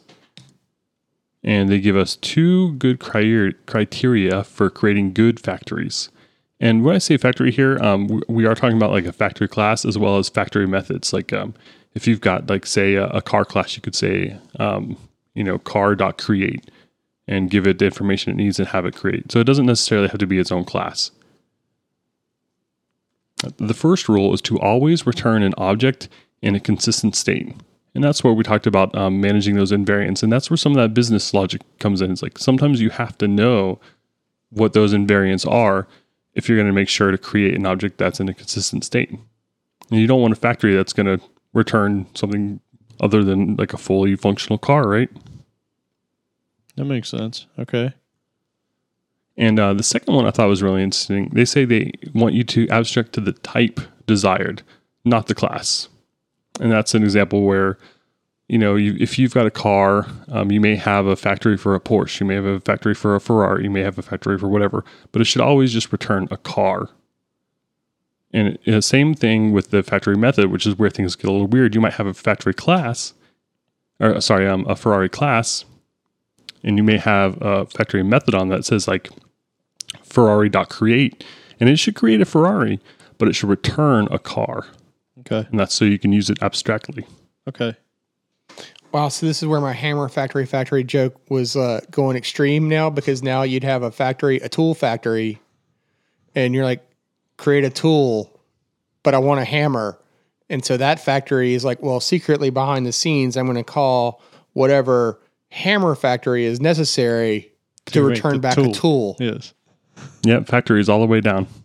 Okay, so this makes sense then. Now, now I understand why we're talking about the business thing because we're saying in order to create this car in a way that makes sense for the invariants, that factory might need to know about what those invariants are in order to return this thing into a proper state, right? Like, like you couldn't have a factory just add three wheels to the car because then it's not going to be a car. yeah, the factory needs to know that there's three wheels or 18 wheels or, you know, four wheels on the bottom and one on the back. Okay, I get it. I don't know how you get past that, but that makes sense. Yeah, sense. it's definitely a, a conflict with the uh, aggregate roots, and that's why they spend so long kind of talking about this particular pattern because they're like, this kind of conflicts with some of the ideas here, but it's still a really good pattern because it's better than the alternatives. And so they give us uh, in the next section here a few guidelines for um, uh, arranging and organizing our factories to kind of minimize those downsides. So um, one method that they suggest is actually having the, fact, the factory method on the aggregate root.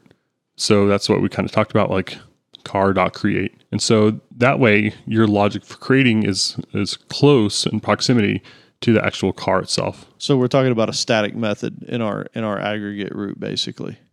Yeah. Okay. Yep. And uh, another um, suggestion they give is a factory method on a similar spawner. And I thought it was cool that they used the word spawner here. Um, in, in the car example, um, I think a, a good one might be you already have a Ferrari, a Ferrari uh, factory, and now uh, Ferrari wants to come out with a new, you know, Ferrari SE that's got an upgraded engine and a cool new spoiler, right? It might make sense for you to just kind of tack that on to the Ferrari factory, and uh, you know, either give it another method or maybe take some different arguments or something in order to uh, be able to create slight variance. But you're not going to want to do something totally different here. It's just for um, this is an option for when things are really similar. Okay. You said something a moment ago though about the factory and the aggregates, but I was kind of thinking that the aggregate though is just a collection of the of the instance, though, right? The Elaborate. aggregate is a collection, but the aggregate root is the one that kind of owns it. So this factory is creating the aggregate roots. Well, But and any still- that's aggregates still- within the aggregate. But that root. yeah, it's still a collection. Yep. That Yeah. aggregate root is still a collection of the instances, though. Uh, Yep. well, It's the root node on the, the, the kind of the hierarchy. I mean, I, I, I guess the only thing that that I think I that makes me say not necessarily a collection of instances, the aggregate root might be a one and only thing, right? Like the aggregate root might be the Ferrari, is what I'm getting at. Like it might not be that this is Right, but a it- collection of cars, but right? it's a collection of aggregates, which are Yeah. all an instance of like a tire, a steering wheel, a Yes, seat, an engine, yes, okay, yeah, right? yeah. Yep. Um, another uh, example they gave was just kind of having a separate factory class, and then um, we've got some tools like dependency injection, or whatever, for configuring different things like that. But it's really just kind of having it um, on the side there. And they also give the example of just having a plain old constructor, but um, uh, and even the factory class having a standalone factory class, they kind of warn you a little bit about like. Uh, they definitely have a preference for the factory method for keeping things everything there because by having stuff in a separate class uh, you it's really hard not to duplicate those rules and you know out of sight out of mind. If you're going to do a constructor here's a couple things that they told you to keep in mind which i thought was really interesting.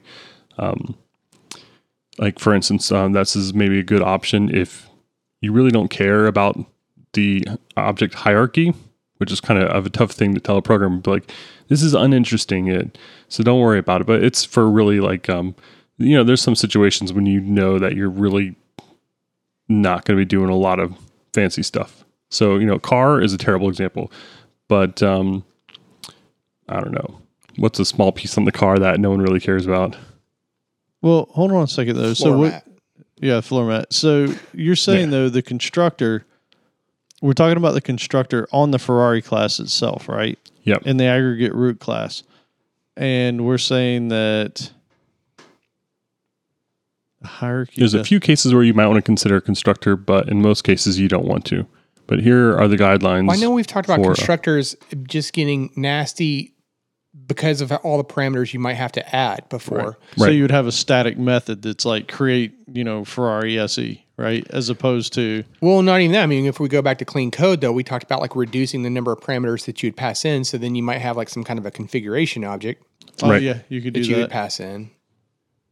Okay, all right, go on, please. But basically, it's a really boring class that doesn't matter. Then constructor may be a valid option, and, and no one will ever care. Okay, Um, Uh, another example was maybe the client actually cares about the concrete class that you're using.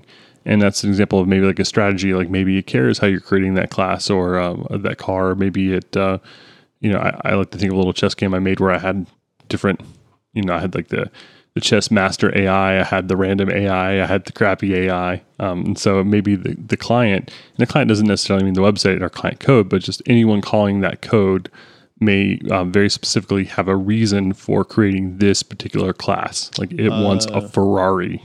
I got you. Instead of having a car type coming back, it actually needs that specific concrete implementation of that class. Well, Right. One thought that I had though is that you were saying that you know the preference. Eric had the preference of. Uh, he and I are on a first name basis. Um, he had a preference to the factory methods over the factory class, but I was thinking that well, if you wanted to support like an abstract base, then you'd have to have really a both situation. You'd have to have the factory class that you would call and say like, "Hey, uh, create this car, and this is the specifications for what I'm looking for." And then that thing would decide, oh, well, he wants a Ferrari. So I'm going to create the Ferrari and return back a Ferrari. But the type that it's being passed back as is just the car, the abstract car, right? So there might be like a Ferrari.create method that's being called inside of the factory class. So a factory class calling a factory method. Yep. Yeah, Right? that's that's legit. I mean, because how else could you handle that abstract case then? Yeah, like my initial thought is like, oh, you just have an interface, and then you have your car factories, like your Ferrari, whatever, implement that interface that has a create method that returns a car. But you can't do that because we, you know, the factory methods I generally think of as being static methods, which can't implement interfaces. So I guess you could have some sort of abstract car class that um, requires a, you know, like a what's called a virtual um, factory method that returns a car. Um, that would be one way to kind of enforce that relationship, but it's not great. Uh, one thing to consider here too are uh, are there any, any attributes that are hidden from a client? Like if there's private variables that need to be set, or maybe internal or package um, properties that need to be set, then that's not something you want to turn over to a client. It's just not a good candidate for using con- a constructor. And another one is construction simple. This is something we talked about with the, those parameters growing. You don't want to be having um, con- clients in charge of creating complex objects, right? That's why we create factories in, in the first place. So, not a good candidate for constructors. And another one is uh, if there are in, in, invariants that we care about here. So, if there are little rules that uh, a client needs to take care of, things that, you know, where the um, the conditions for these different properties matter. Like maybe you can't, uh, you know, set numbers higher than this if some other parameter set, or maybe you can't have um, three tires on a Ferrari. Um, then that's probably not a good uh, candidate for for a constructor because you're going to want something that's going to know those rules and be able to enforce those rules. All makes sense. Yep. So uh, we do have two guidelines for actually designing your factory classes. Uh, the first is that each operation must be atomic, which means there's one method, one result. There's no new up a factory. Now we add some configs, we do some stuff, we add some more configs, we make a decision, we do some more stuff. It's a one and done. Arguments go in one end, output out the other. And uh, my initial thought there was like, if I, I've never really done it factory any other way, but um, if I had, I probably would have called it a builder because that's the kind of thing I think of where I do some kind of like additive conditional stuff. That's a little bit more complicated. But to me, a factory has always been kind of one and done. As a singleton. Yeah, well, my boy Singleton. Uh, Uh, another one is uh, to keep in mind here is that the factory is always coupled to its arguments. So be careful with complexity and stick to um, predominantly lower level um, classes and also um, stick to abstractions if possible. So deal with interfaces, deal with um, higher level objects. so lower level classes, but higher level objects. what do you mean the factory is coupled to its arguments, though? So um, anything that you uh, any classes that the factory knows about, like if it takes in a wheel class, a tire class, a um, I don't know, an engine. Uh, I guess just be saying objects. If it takes in a, a wheel object, a tire object, an engine object, then it needs to know about all those intimately. And so you are um, increasing the things that it cares about. You can imagine a, I don't know, maybe a more a more better design would be to take uh, i modules or something to the sort that it can just kind of add, um, but that doesn't really make Wait, a lot of sense for a factory that needs to know. I guess where I'm getting confused, where I'm getting lost in this description, then is are we talking about when you say the factory is coupled to its arguments? Are you saying that the creation of the factory itself, or the cre- the factory is coupled to the arguments for the things that it's going to create, and so that it, in order to create the car, it has to know about the tires, the floor mats, That's the what it sounded like, That one. right? Like the more arguments it has, the more knowledge it needs to have of of what it needs to be doing. which goes back to the clean code version where it's reduce the number of parameters that you're passing into these Right. methods. Is that what Yep. we were saying? Yeah, absolutely. And when I say um, stick to higher level objects, I mean take a tire. Don't take the rubber and the hub and the rim and the nuts and the bolts and uh, you know and uh, the little cap that goes on to keep the air from going out from the valve, the inner tube, What, what do you call that? the little valve that goes on the. Um, but no, it's just uh, you want to stick to kind of higher uh, higher level abstractions. So if you can take a set of wheels, that'd be great. Um, so it just uh, it's just kind of a warning there to let you know that it, these factories are pretty gross and they tend to touch a lot of different things, and you want to try and minimize that if you can. And then moving on a little bit, we talked a little bit about invariance and what to do about that. You know, um, Okay. one solution is um, duplicating the logic. You could have your factory um, checking to see if you've got uh, four tires, and you might also have your car checking to see if you've got four tires, which is, you know, kind of gross. So with the tire thing, not not such a big deal. But you can imagine that getting a little crazy if you're talking about like orders and order items. You know, there can be some pretty specific rules going on, um, and you don't have to be duplicating that. So another object or another um, Maybe I'm getting too caught up in our car example though, because I was thinking about like going back to how long ago was it that we talked about the builder pattern? Uh, that was definitely a long time ago. But you know, I'm thinking back to like you like you just said tires don't matter, and then I was like, well, you know, I can kind of see the case for let's say we keep talking about Ferrari, but let's let's change it and say that we talked about Toyota for a moment, right? And you might say uh, if you had a Toyota class with a static uh, factory method on it, or let's say if it was a builder, you know, and maybe you'd have like a create dot tundra, or or I'm sorry, Toy- Toyota dot create tundra or Toyota dot create Supra, right? And in which case, those different factory methods would have to know the specifics of this is the things that make this car un- unique, right? So this is the specific type of tire. One's going to be, you know, a low profile, more sporty tire versus one that's going to be a larger, uh, more beefy off road tire, right? Mhm.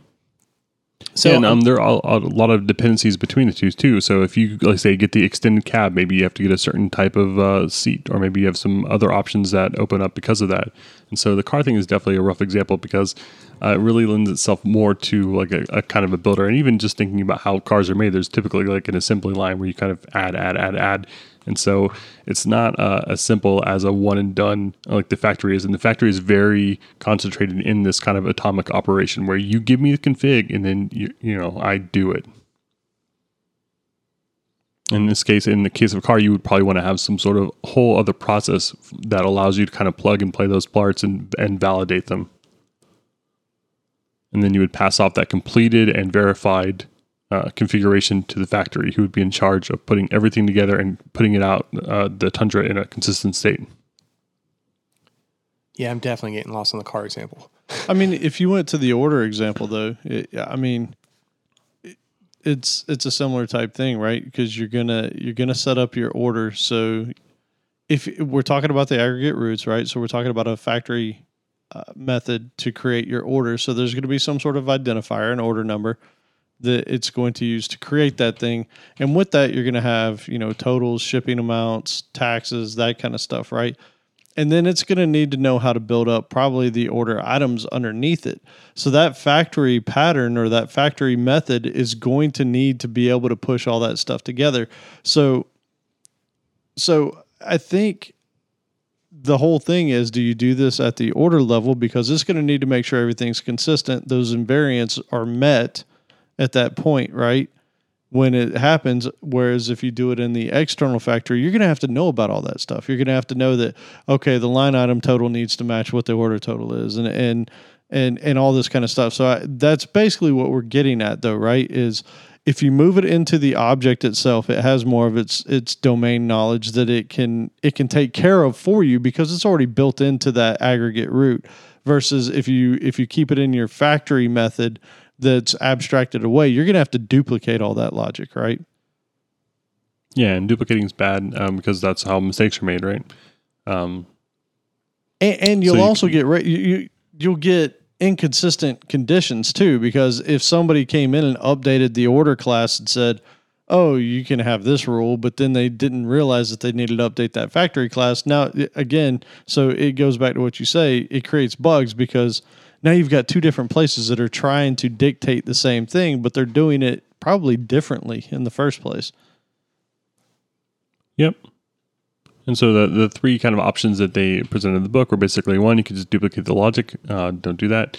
The second was moving the logic completely into the factory, which is just a little bit scary. But it's kind of like saying instead of the car knowing that it has to have four tires, you just say all cars forever must come from this one factory, and this one factory knows how to make them, and no one else, you know, knows the rules for what it takes to put them together which is also a little scary if you think about you know taking that car and getting maintained or you know maintenance maintenance or Yeah. um, having some changes made to it by an external object and like suddenly it, like what it doesn't know the rules Right, that's what I was going to say. Now at that point, you've moved all the valuable uh, invariant logic out of that that car, and so it doesn't even know what's right anymore. So literally, the only thing that could ever maintain its state was that factory, which is one and done. Right, when it creates, it's hands off after that. yep and uh, so the third option they gave was basically to have it delegate um, to the product and product being basically the uh, the aggregate root so you would have the car add the wheel and you know you could ask the car like do you have enough wheels or maybe you know how many do you need So your factory would basically be like um, car dot add wheel, or, or it's gonna it's basically gonna try and spin it up by calling all the the methods on the aggregate root itself. All right, but it still needs to have some knowledge. Like it needs to know that you know the car even needs wheels in the first place. And so there's there's definitely um, some some blurred lines here, which is pretty gross. But if you kind of stick to these guidelines and um, kind of ask yourself the questions that we presented here about different attributes and, and the different uh, ways of creating factory factory methods, and hopefully you're going to be creating factories in the, the most sensical way to fit in with DDD. Okay. Yeah, it sounds like I definitely like the idea of the factory method uh, inside of that class because then you're keeping, like you mentioned before, Joe, you're keeping the logic close together. You're keeping the internals close together, right? Uh, but like I pointed out, it sounds like there is a place for the class, but that's where you should, to avoid the, the factory class from knowing too much, just use some interface or abstract base class or whatever to be able to pass in like uh, as a container of the the specification details for those various objects but let the the actual factory method deal with the internals of that thing right and that way you know it's kind of like marrying everything that we learned about clean code with ddd right Yep. And we'll get clean DDD. Yes. cleaned Clean. Cleaned. I love Yeah, it. they definitely have a, a preference for the factory method. And after reading this, I do too. But you do have to keep in mind that you, we are absolutely in violation of the uh, the separation of concerns. Like we have a class that knows how to create itself and then how to actually be itself, which are two different things. So, you know, uh, there's trade offs. Uh, So there's no OLED. there's no perfect. OLED. yeah. Uh, do you have another question for you though? What about um, reconstituting stored objects? So like deserializing something from JSON. What do you do if the JSON is invalid? Those line items don't add up to the total. You throw that- an error, right? uh, so that's um, what would normally happen, right? If you were trying to kind of have the factory put this stuff together, um, and uh, you would just throw an error if you don't have enough wheels or whatever. But they also mentioned in the book one other option is um, uh, actually just to fix it, which is not appropriate in a lot of cases, but for something like an order total, it might be. But you know, uh, I'm sure there's someone working in accounting right now that has a fit about changing any sort of total in code without having it run through the formalized processes because it may not add up on a ledger somewhere. No, that's a good point. but it also sounds like that gets border like dangerously close into the repository uh, like, Yep, like and, uh, area Yeah, and we're definitely leaning into that. yeah well And you- uh, it does give two guidelines. Go ahead. no go ahead i'm sorry I was just gonna say um, the only thing about uh, the the uh, the only other thing about reconstituting stored objects, it also advises you not to assign a new tracking ID to use the one that's been serialized with, and if it hasn't been serialized with one, then it, it should have been. And uh, you're really at this point implementing the prototype pattern where you're creating a copy of something. So ideally, your serialized object is going to have any sort of identification that it needs already. Well, assuming that you can read the id Yeah. I'm going to hold my question that I have because I think it's about to be answered in the repository thing in a minute. Oh, All right. I think so. Well, on that bombshell, let me just say that uh, if you have already left us a review and you're one of the many names that we have called out uh, in all of these episodes, we super appreciate it. It puts a smile on our face, and you know we can't say enough how how happy we are to uh, read those. And if you haven't already left us a review, we would forever be grateful if you would head to www.codingblocks.net slash review and there you can find links to itunes or stitcher where you could leave us a review and just know that you'd be putting a smile on our face Oh, Hey. before we get into your favorite Yeah, part sure. of the show, your favorite part of the show. my Hey, uh, so the review, yes. Also, we give away tons of cool stuff. Uh, you know, Oh, yeah. monetary, tons of free stuff, as well as just cool tips. well now you're making it sound like we gave away money so let me clarify that let me correct him things that have value we give away on our on our mailing list. So if you're interested in you know winning some cool stuff and having some fun interactions definitely go up to our site. And if you're on mobile it's probably down towards the bottom of the page but if you're on a computer it's off to the right sidebar. Just go over there and sign up for our newsletter. You know we uh we are pretty good about just giving away tons of free stuff in a fun way most of the time. Yep. we may ask you to vote for us for things sometimes, though. I think we're at like yes. about five percent total. we did ask for a vote, um, but everything else has been a giveaway. But it's not one hundred percent. Just wanted to put that out there. we, we probably need to change it uh, the name of it but i was going to say we should change the name of it to a giveaway letter but then joe Kuss, i guess he kind of took the wind out of those sails and said that we couldn't call it a a newsletter or that we we yeah that we don't always do a giveaway so i guess we have to call it a There was newsletter. one when we didn't have a, a giveaway directly tied to it. Yeah. But mostly mostly it's cool stuff. So at any rate, yeah, I wanted to just throw that out there. Definitely join that. And uh alrighty. Now Join- it's on to your You're right. Join the giveaway letter. All right. So, uh, time for my favorite portion of the show. Survey says, you know, we actually got feedback that uh, on me specifically saying it like that. Someone really liked that. Yeah. So I got a kick out I of that. it. So, in our last episode, we asked, What's your headphone style of choice while coding? And your choices are on ear, great sound in a compact shape, over ear, sweet pillows of sound, in ear, I need all the sound in my head, or earbuds because the pain is worth it. All right. So I think Allen went first last time, so I'm going to go with you, Joe. What say you? What's your choice? What do you mean? In you ear think? at thirty seven percent. In ear, 37%. you're wrong. All right. Wrong. You're all right. You think it's eighty? I'm going to say over ear at thirty three percent. all right. In ear at 37 versus over ear at 33. Right? All right. Well, I will say this Allen did have the more popular choice, and by Wow. Price is Right rules, he is today's winner. Sweet. I even came in under. Yep. Wow. Yeah, over ear. I, I mean, really, I, I think that my description there pretty much summed it up. It was the sweet pillows of sound, as you could see. Uh, yeah, forty-four percent of the vote. I, I mean, when I used to do the headphone review things, every request was for an over ear set of headphones.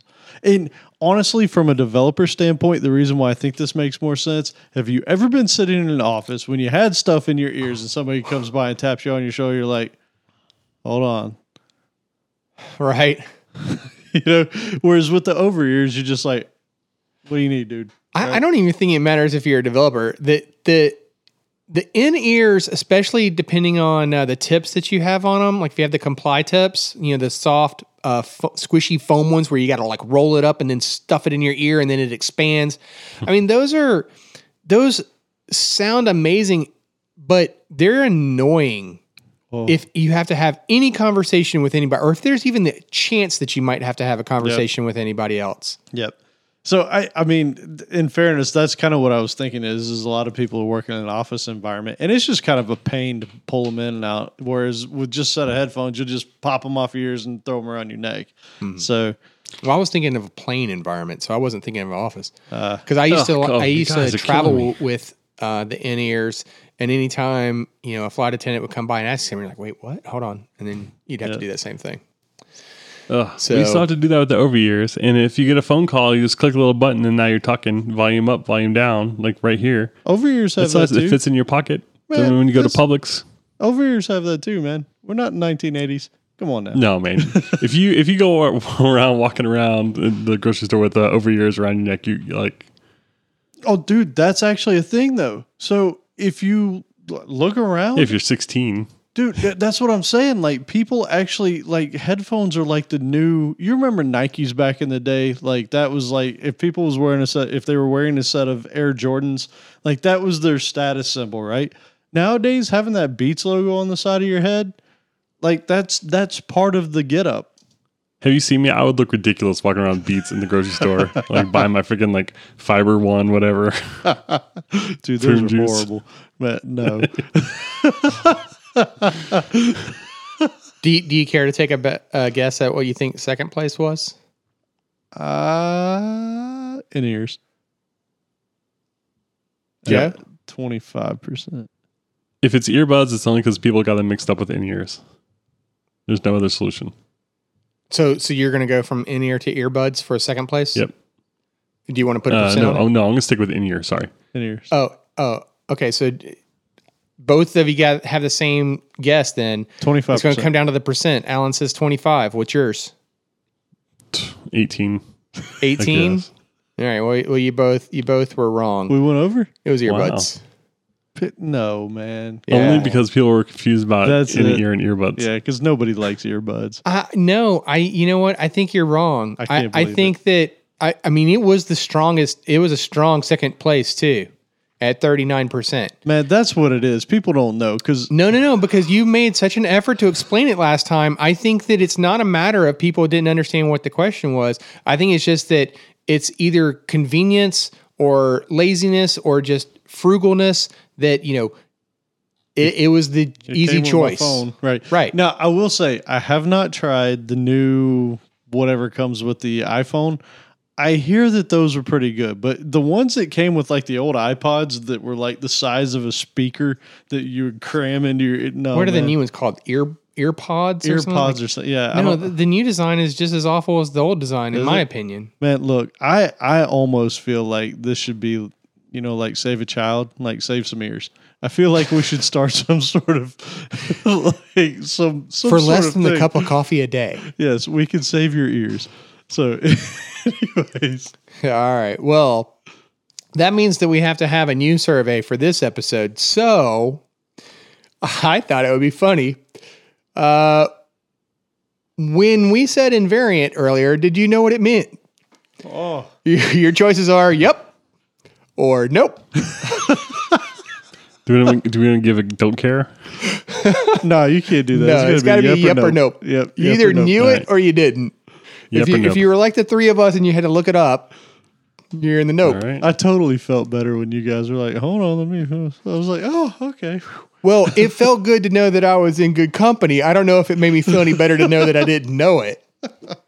Hey, hey, honestly, the first time you heard "item potent" in the past couple of years, were you like, You mispronounced that. "What? Would you?"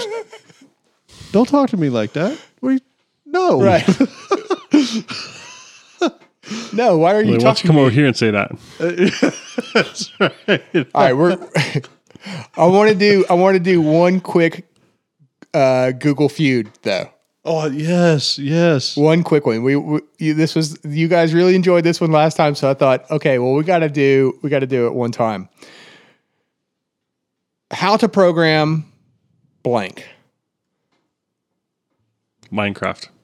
Minecraft. That's a good one. Man, that that is really that kind of hurts me. hmm How to program for iPhone? Both good choices. Number one Google suggestion is Arduino. Not for me. What? No, how to program Arduino. No, mine Mine says shows up as Raspberry how to program a Raspberry game. Pi was number two for me. Hey, listen. I'm the guy calling out the question here. Okay, we go by my computer. Oh man, what the the Now the next third one? one is hilarious because it's how to program the DirecTV remote to TV. That's ridiculous. Apparently, second their one. DirecTV remote is ridiculous. It- It's got a few buttons. Oh, oh, oh, oh. Speaking of, I have to do this because it's not in my tip of the week. But so I went to streaming only, and this is completely random. But so I dropped DirecTV. I looked at my bill and it made me mad. I had no idea I was paying that much every month, right? So I, I dropped it. So I went to streaming only. You had no idea? Uh, No, I didn't. I mean, that's the thing. When you have things auto pay, you're just like, okay, I have no money. I don't know why, but but at any rate, so so I switched over to two PlayStation Vue, which I'm pleasantly surprised with until I left my house and I tried to turn it on and it's like, oh, you're not on your home network. You can't watch this, dude. I was mad, like straight up mad. I'm like, man, I this is a problem. like one of the reasons I wanted to stream was I could go anywhere and do it they check to make sure that you're on your network. So here's a little pro tip for you. If you have a decent router, a pretty nice one, a lot of them have VPN built into them. So you can basically set a set of keys, put them on your phone, put that VPN client on your phone, VPN into your house, and stream just like you were at home. So if you get mad like me and you buy something like PlayStation Vue that won't let you stream outside of your home network, VPN back to your router, and it will use your internet connection at home to stream back to you. It's beautiful. That's a lot of work to watch the Real Housewives of Kennesaw. It's not that bad, man. It's really not that bad. It, it's got to be secure. I- I- it's really not that bad. Yeah. You know, I, I've been a Sling customer for a while, and I haven't had that problem with Sling. So Play- it is it is going to vary by. It does. And now there's uh, Hulu has just recently announced their new live TV streaming. Yep. And YouTube is supposed to be coming out with theirs here uh, later this year. And you know the beautiful part about this is so first I I went with the PlayStation because it had like a really good set of things that I was interested in, and their device support was like about the best there was. Outside of it, it of course they're not going to do the Xbox, but but outside of that, it worked on basically every device, and I was like, cool. But what I like about this whole thing is, unlike cable, you're not locked into some crazy term contract. If if YouTube comes out with theirs next month, hey, guess what? I'm Right. going to stop this one. I'm going to go try that because it's not like you have this contract. You just say, "Oh, I'm done with it." Right? Yep. That's so sweet. So, but yeah, that was something I found out about the PlayStation Vue after I got it was, oh no, it locks you into your home network, but Wow. not if you have a router with VPN. Right. So, anyways, sorry, sidebar. this episode is sponsored by Linode, cloud hosting for developers with high performance SSD Linux servers for all your infrastructure needs. For $5 a month, you can get a gig of RAM, one CPU core, 20 gigs of SSD space. That's more than what most other hosting competitors offer for the same price. They have nine data centers across the world, including Asia Pacific, North America, and Europe. Linode has simple control panel for managing your hosting, and they even have an API for your automation needs. Go to www.codingblocks.net slash Linode, that's L-I-N-O-D-E, to get started with Linode today. All right, so let's wrap up our conversation tonight with repositories, right? So there was this one statement that he has in the book about repositories represent all objects of a certain type as a conceptual set and that they and it acts as a collection except with more elaborate querying capability. And I I found that to be a curious statement. Like I, I didn't to be honest with you, like when I read that, I'm like, I what? No, because like w- we've talked about the repository pattern before, right? And when we've talked about the repository pattern before, did anything I previously said did that register with you? No, not really, because it's usually just some sort of transport object, right? Or, or a transport method is what you're thinking about. Yeah, I mean, I guess I guess if I had to put it in in my own words, I would think about it as like it focuses on the crud portions, right? Yeah. So, yeah, I had a hard time kind of like wrapping my head around parts of this, uh, at least from this approach, right? But then I, I think I later came back to being like, okay, I think I'm I think I'm on board. I think I'm better, right? So when we talk about repositories, you know, as I as I kind of alluded to with the CRUD operations, we're, we're talking about uh, objects that that focus on persistence. They care about the persistence, right? And this allows your client to be focused on the model. It doesn't have to worry about what's needed to retrieve the objects. It doesn't need to worry about what's necessary to uh, persist the objects. It just has to worry about you know the objects in general and how it might want to use those, right? And the the repository is going to retrieve whatever requested object uh, and it's going to do so in a way that's going to encapsulate any of the machinery behind the scenes, right? Anything that's necessary to to query to get that data, as well as and this is what I found really curious, mapping the data back to an object. All right, and kind of you know going back to what Joe was saying, right? The repositories can use factories to do the actual object creation. But when I think about the mapping of the data, if we talk about, we, t- we talked about possibly creating like some kind of a specification object or a configuration object that would, um, I really want to stay away from the, specif- the term specification, at least for this portion. So, you know, if we pass in a configuration object to that factory, that factory method, right, that thing knows that like, hey, whatever data I got from this particular uh, record or column, it is supposed to represent this particular type of thing or this particular property of whatever my final object is. So, uh, you know, going back to our car example, maybe uh, this particular column represents the engine size. Uh, this particular column represents the car color, uh, things like that, right? And generally, uh, we would just have our, our repositories implement a common interface so that those CRUD operations are kind of consistent among the repositories, right?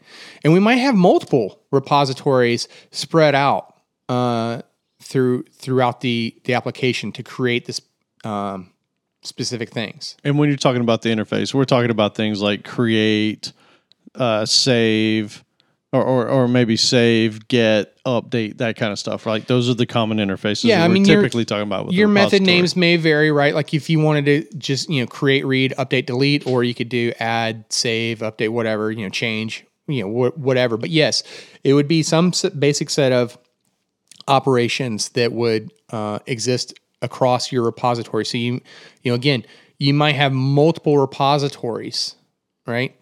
Now, but this was another one of those points where like it took me it took me a moment to grasp what he was getting at because I said you could have multiple repositories, but he goes on to say like you could have multiple repositories for each type, but not necessarily each class. Hmm. And I was like, well, wait a minute. Wait, what? A, a class is a type? What do you mean? well, how can you have multiple repositories? You can have a repository for every type, but not a repository for every class, which sounded at first like it, like kind of a confusing statement. But what he was getting at though is that you might have repositories at like an abstract level or a base class level um, that that they don't care about the individuals specifics, right? So, um, you know, carrying on with the the car example, um, you know, you might just have a repository for like uh, read car or say you know update car, right? But it doesn't. It, it's not going to uh, read in. You know, you don't need a class, a repository class specifically for Ferrari. You don't need a, a Ferrari repository dot get car right? You just the car repository could be generic enough. And in, and specifically in this portion of the the book, the examples that he gave was related to stocks. So you might have like a, a trade order, and that's the base for a buy order or a sell order. So your repository is the uh, trade repository, trade order repository, and it doesn't care if it's a buy or sell, right? Um, so so then once I kind of grasped my head around that, it kind of made a little bit more sense what he meant about you know a repository for each type, but not each class, Yep. right? Um, and then you know, re- your repository can offer many ways to query for a specific type of Yeah, and, and I was going to ask you about this when you talked about implementing a common interface with basic reads. Is like, well, what if I want um, every Ferrari made after 1979 but before 1987? So he goes into, and this is why I said I, I wanted to be careful about the use of the word specification as it related to this portion, because he brought up this really interesting concept. That was at least new to me. I, ha- I hadn't seen this elsewhere, elsewhere, but he did reference you know many other places where they talked about. Uh, you know, I think there was like a, a Martin Fowler example that he referenced. You know, from you know I don't know more than a decade ago uh, that I hadn't heard about, but basically it was you have this specification kind of type or language that you can use that to define what it is you want without actually hard coding a query into your your code. So he gives this example of where you have this criteria object, and in your criteria object you would say uh, criteria dot equal, and you would pass in uh, what I assumed to be an enum value, and then what the actual value of it was that you wanted. And then you're allowing your repository object to actually be responsible for the construction of the query because it's the only thing that should know the actual internals, right? Because you know, going back to what I said before, it's encapsulating the machinery to do that query, right? Um, so I thought that was an interesting concept too, because you know, I mean, you know, guilty. How many times have we talked about, or how many times have you just like wrote a query to do that, right? Instead of the specification. Yeah, this repository is basically your translation layer at that point, right? Yeah. Yeah. Yeah, but when we've talked about repositories in the past, though, I kind of pictured them more generic than what the level he was getting to in here. And so that part was a little bit more of like, oh yeah, that that makes sense that you you might have many repositories um you know for each of the different things. So so going back to our order uh e-commerce example, right? You'd have an uh, an order repository that would be responsible for knowing how to query. And if you wanted to to get a specific query, I mean a specific order ID, uh, you know, you might have a a specification object that you could pass in where you could say like, uh, you know, where the criteria is you know equals um, order dot ID and then some value, right? Um, so I thought that was that was a pretty interesting approach, and I actually want to follow up more a little bit more on that specification uh, idea. It sounds like an IQueryable. Like what it, it sounds similar to that whole notion when you look at like Entity Framework.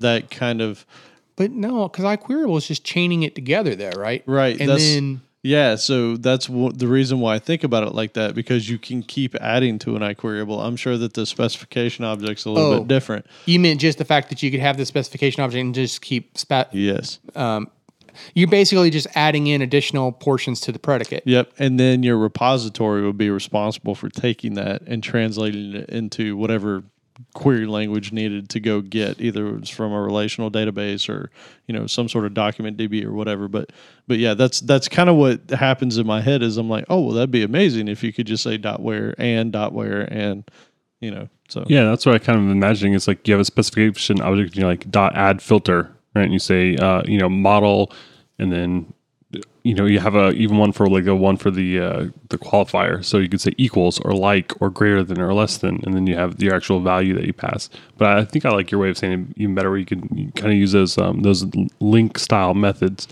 Uh, to do those afters or wheres or whatever, which is really nice to kind of chain those together and have like a fluent style interface, which is just a nice way of uh, nice implementation detail, I guess. yep. And you know, another uh, advantage to doing it that way, though, too, is that, uh, you know, if you just had a hard coded string, there's no type checking on that.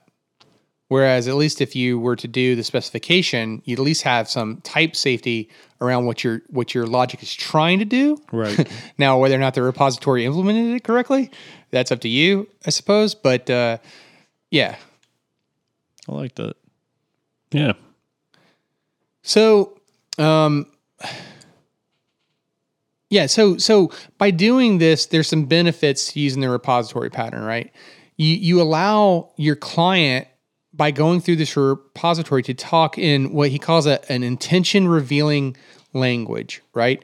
Which going back, you know, we've already made an, uh, comparisons back to the clean code series.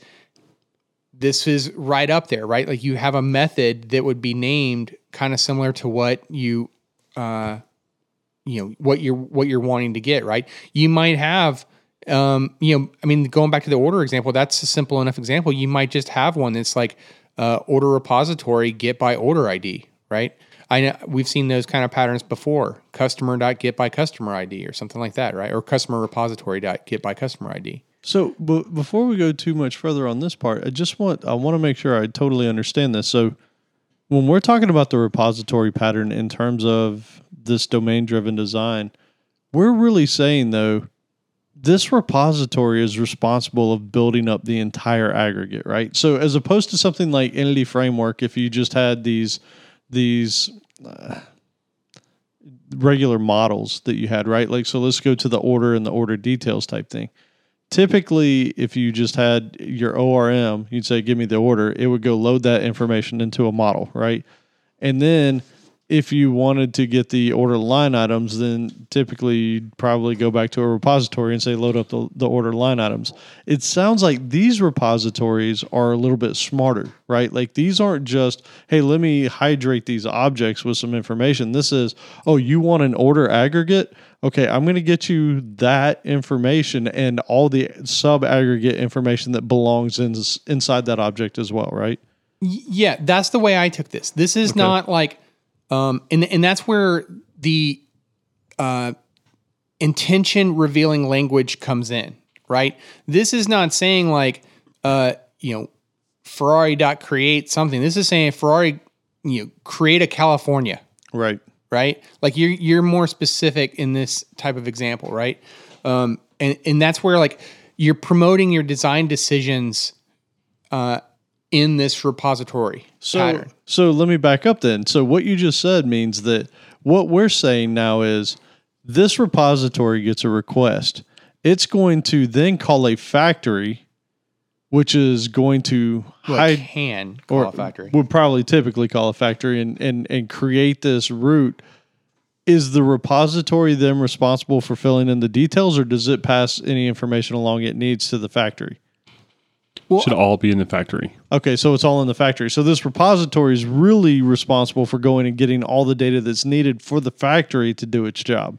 It's getting the data, but it's mapping that data to the things that the factory needs to know. Okay. right? Like the the the repository knows how to read off of disk a particular piece of data and that that data is supposed to represent the engine size, but it doesn't know like how to create the engine Right, right. necessarily.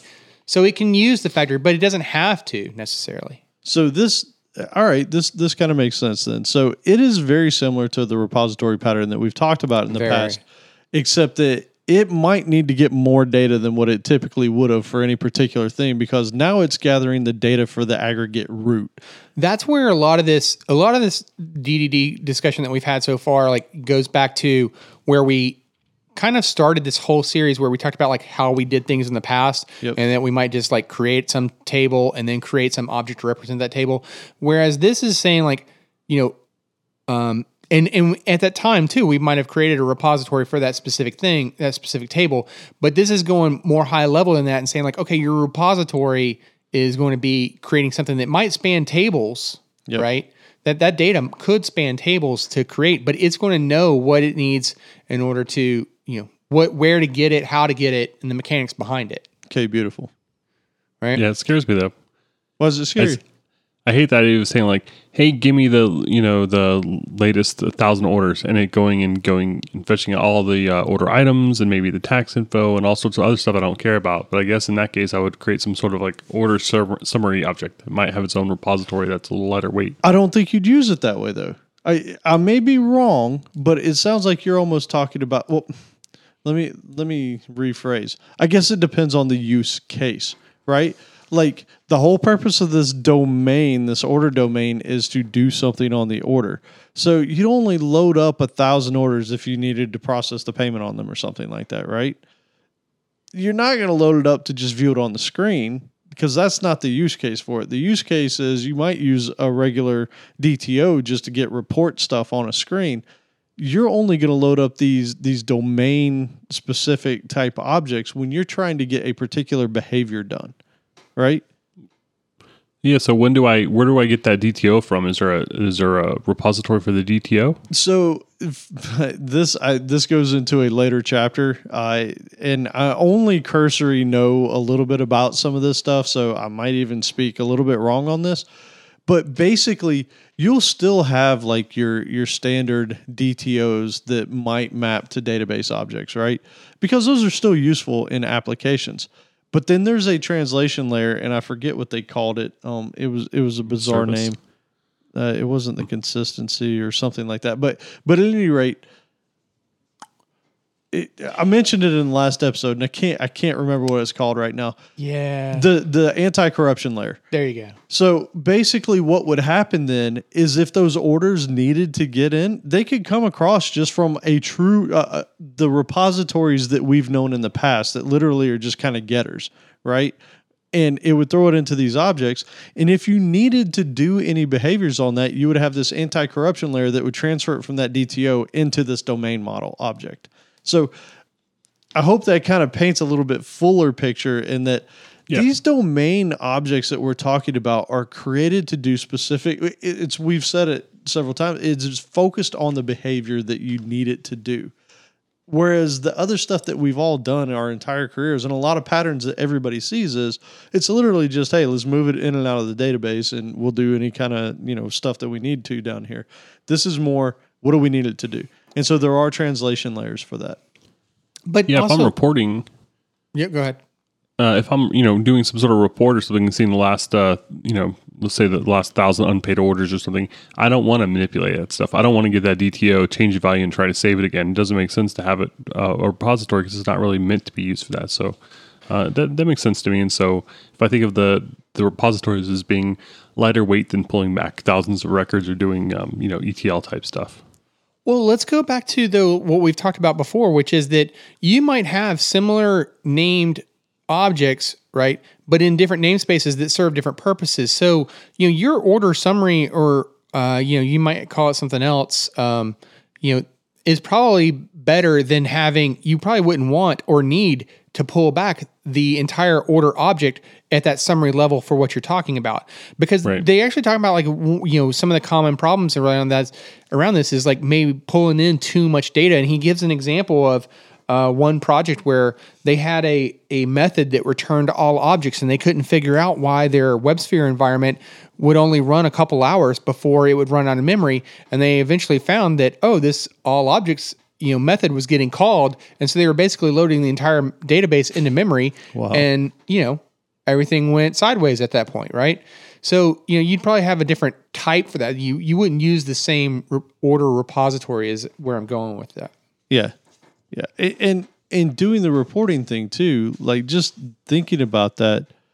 A lot of times, you're not even the DTO. So somebody told me this a long time ago because I used to stress about this thing, right? Like, man, I don't want to create some sort of object just to do a report on the page because then I'm spinning up a bunch of objects. But but guys, remember, anytime you're pulling, at least in C sharp world, and I'm sure in all other worlds, if you're pulling back a data table, you're still creating a bunch of objects, right? It's an enum of of objects is all and it's got a bunch of type information on it whether it's the data type the length all that kind of stuff so so we have a tendency to think about well i don't want to create all these objects but even the mechanisms that we're already using do it anyways yeah Gotcha. So, uh, you know, just continuing along with the benefits of of this pattern is that you know you're going to promote your separation of concerns here, right? This is the one thing that knows about how that data is persisted, and this kind of goes back to uh, where I said, you know, Joe's example that I- I can't remember right now, where he it was going. Oh, the JSON, I believe it was a JSON example, uh, the deserialization, right? we're kind of getting into a gray area because really the repository is the guy that should know that that thing is coming from JSON, right? And it should be the repository's pattern to be able to m- do the mapping back to say like, hey, this is the piece piece of data that's supposed to represent the order ID. This is the piece of data that's supposed to represent the customer's name or you know whatever, right? Right. And and by doing this, this also promotes testability within your application too, because you could actually have your repositories return back dummy objects, right? Mock data. Love it. You could swap them out because they're driven off interfaces, right?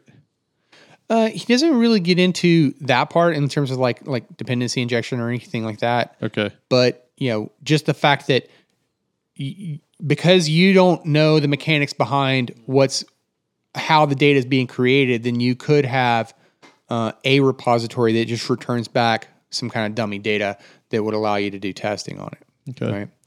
So, you know, there was a, a quick summary of of the last two portions here of you know the repositories versus the factories. The factories were responsible for creating the new objects, whereas the repositories are responsible for finding uh, and updating objects. Right, and the repositories can use the factories to create the objects, um, and then you know, I, as I said before already, the factories don't deal with the persistence of the object, uh, but the repositories do. That's an excellent summary. So yeah, I mean, in large part, like the repositories that we're talking about here are you're more. This was an easier section to kind of comprehend. It was more, you know, in in regards to like the repository patterns that we've already talked about, except instead of being at the granular level that we may have thought about them in the past, this is more higher level. Well, I think the factories and the repositories really sort of put together what that aggregate root is supposed to be, right? Like these things are taking care of all the the tertiary, the the the, the side stuff.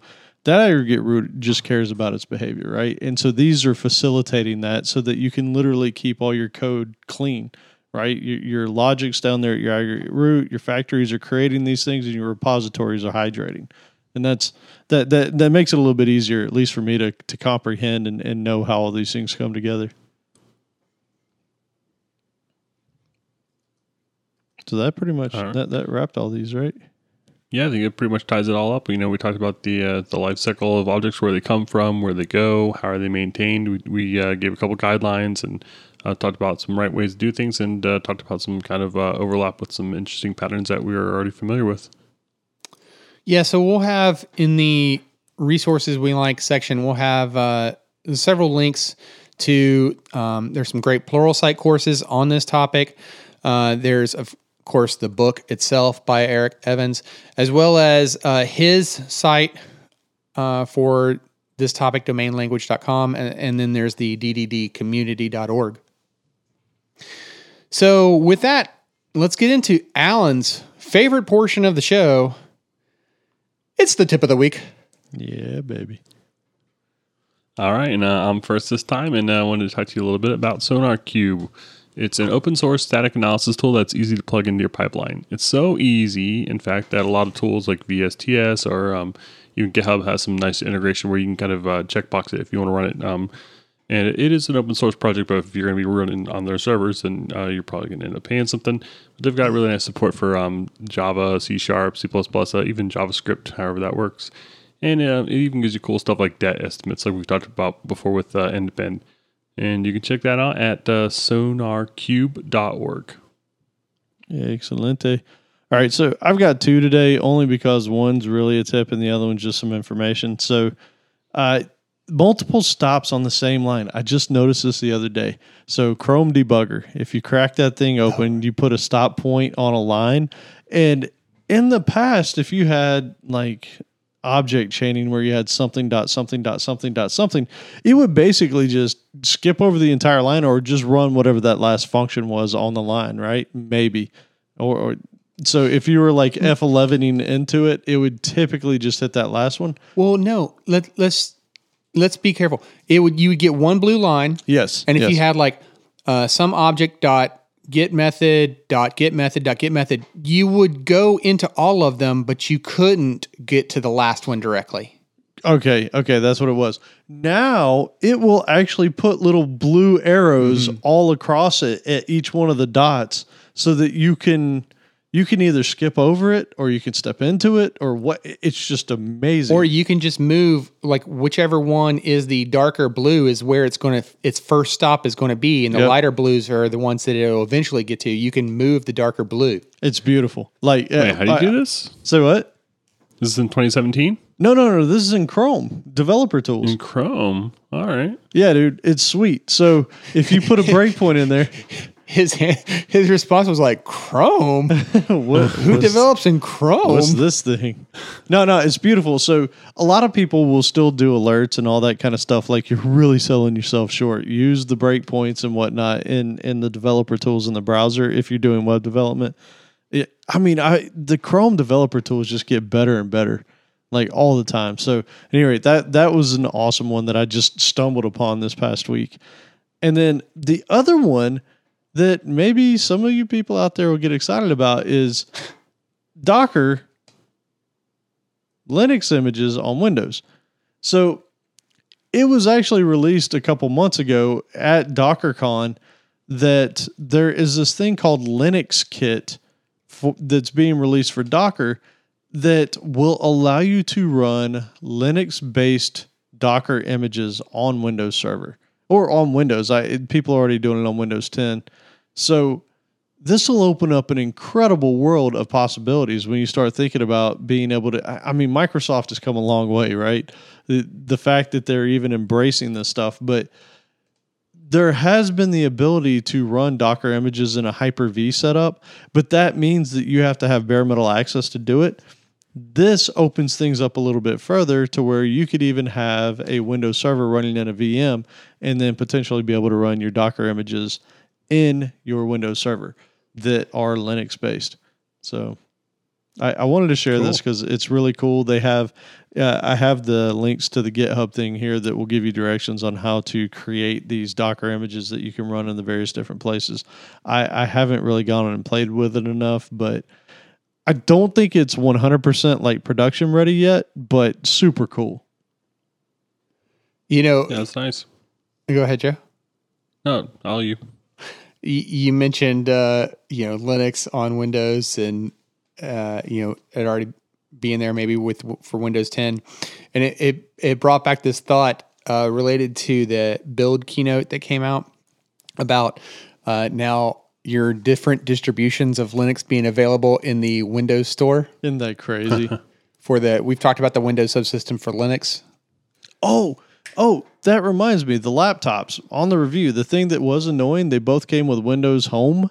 Mm-hmm. You can't mm. run Docker on Windows Home. It has to be on Windows Professional. Oh, it drove me crazy. I tried to set it up. So, at any rate, just know that if you're trying to do a development machine, Windows Professional has all the features that you need to be able to do that kind of Dockerization and Linux and all that kind of stuff. So, You didn't just upgrade it.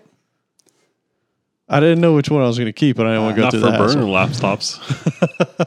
laptops. I thought you were just going to like blow it away and install Linux on both of them. Oh man, too much work. use that as the host v host operating system and Windows as the VM. KVM in it or use ESXi.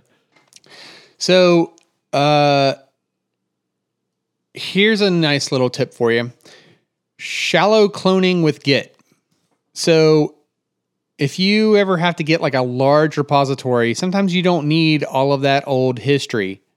So when you do your clone, you could just do a git clone dash dash depth one and then the repository URL, and you can just get the most recent head of that repository. And it's going to be a much faster pull for you. Way Especially if you got gigs of stuff. Yeah, that's nice. Yeah.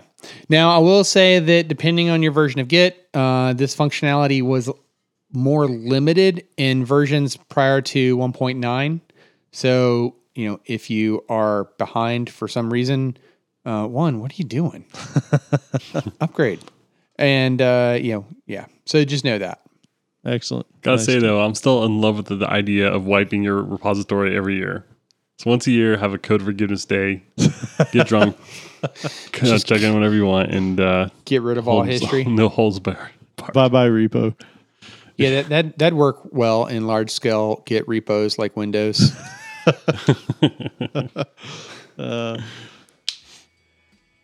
All right. Well, with that, we thank you for listening. Be sure to subscribe to us on iTunes, Stitcher, and more using your favorite podcast app.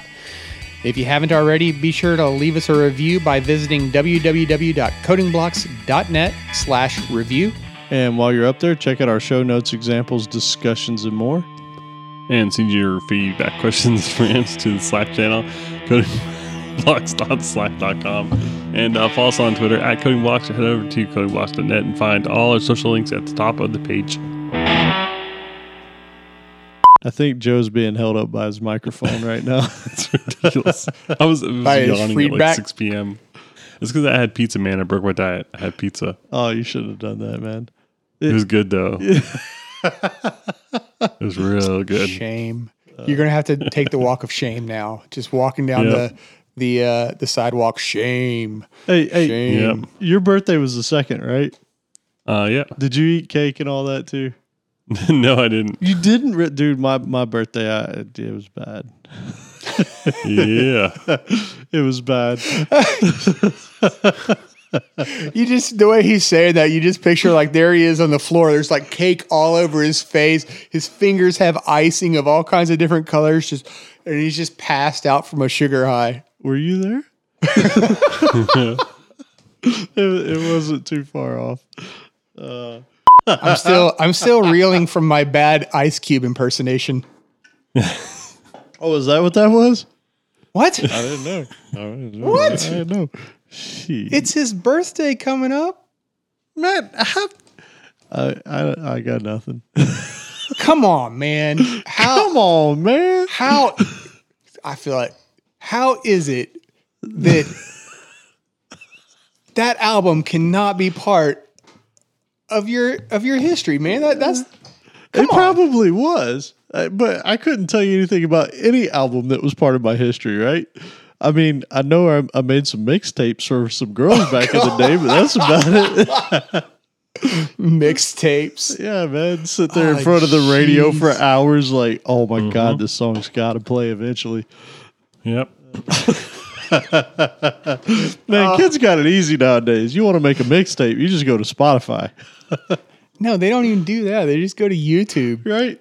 You send a link. Man, we had to work for it back in the day. Here's a playlist of YouTube videos I put together. Right? No, I mean someone else put together, but it really expresses my mood.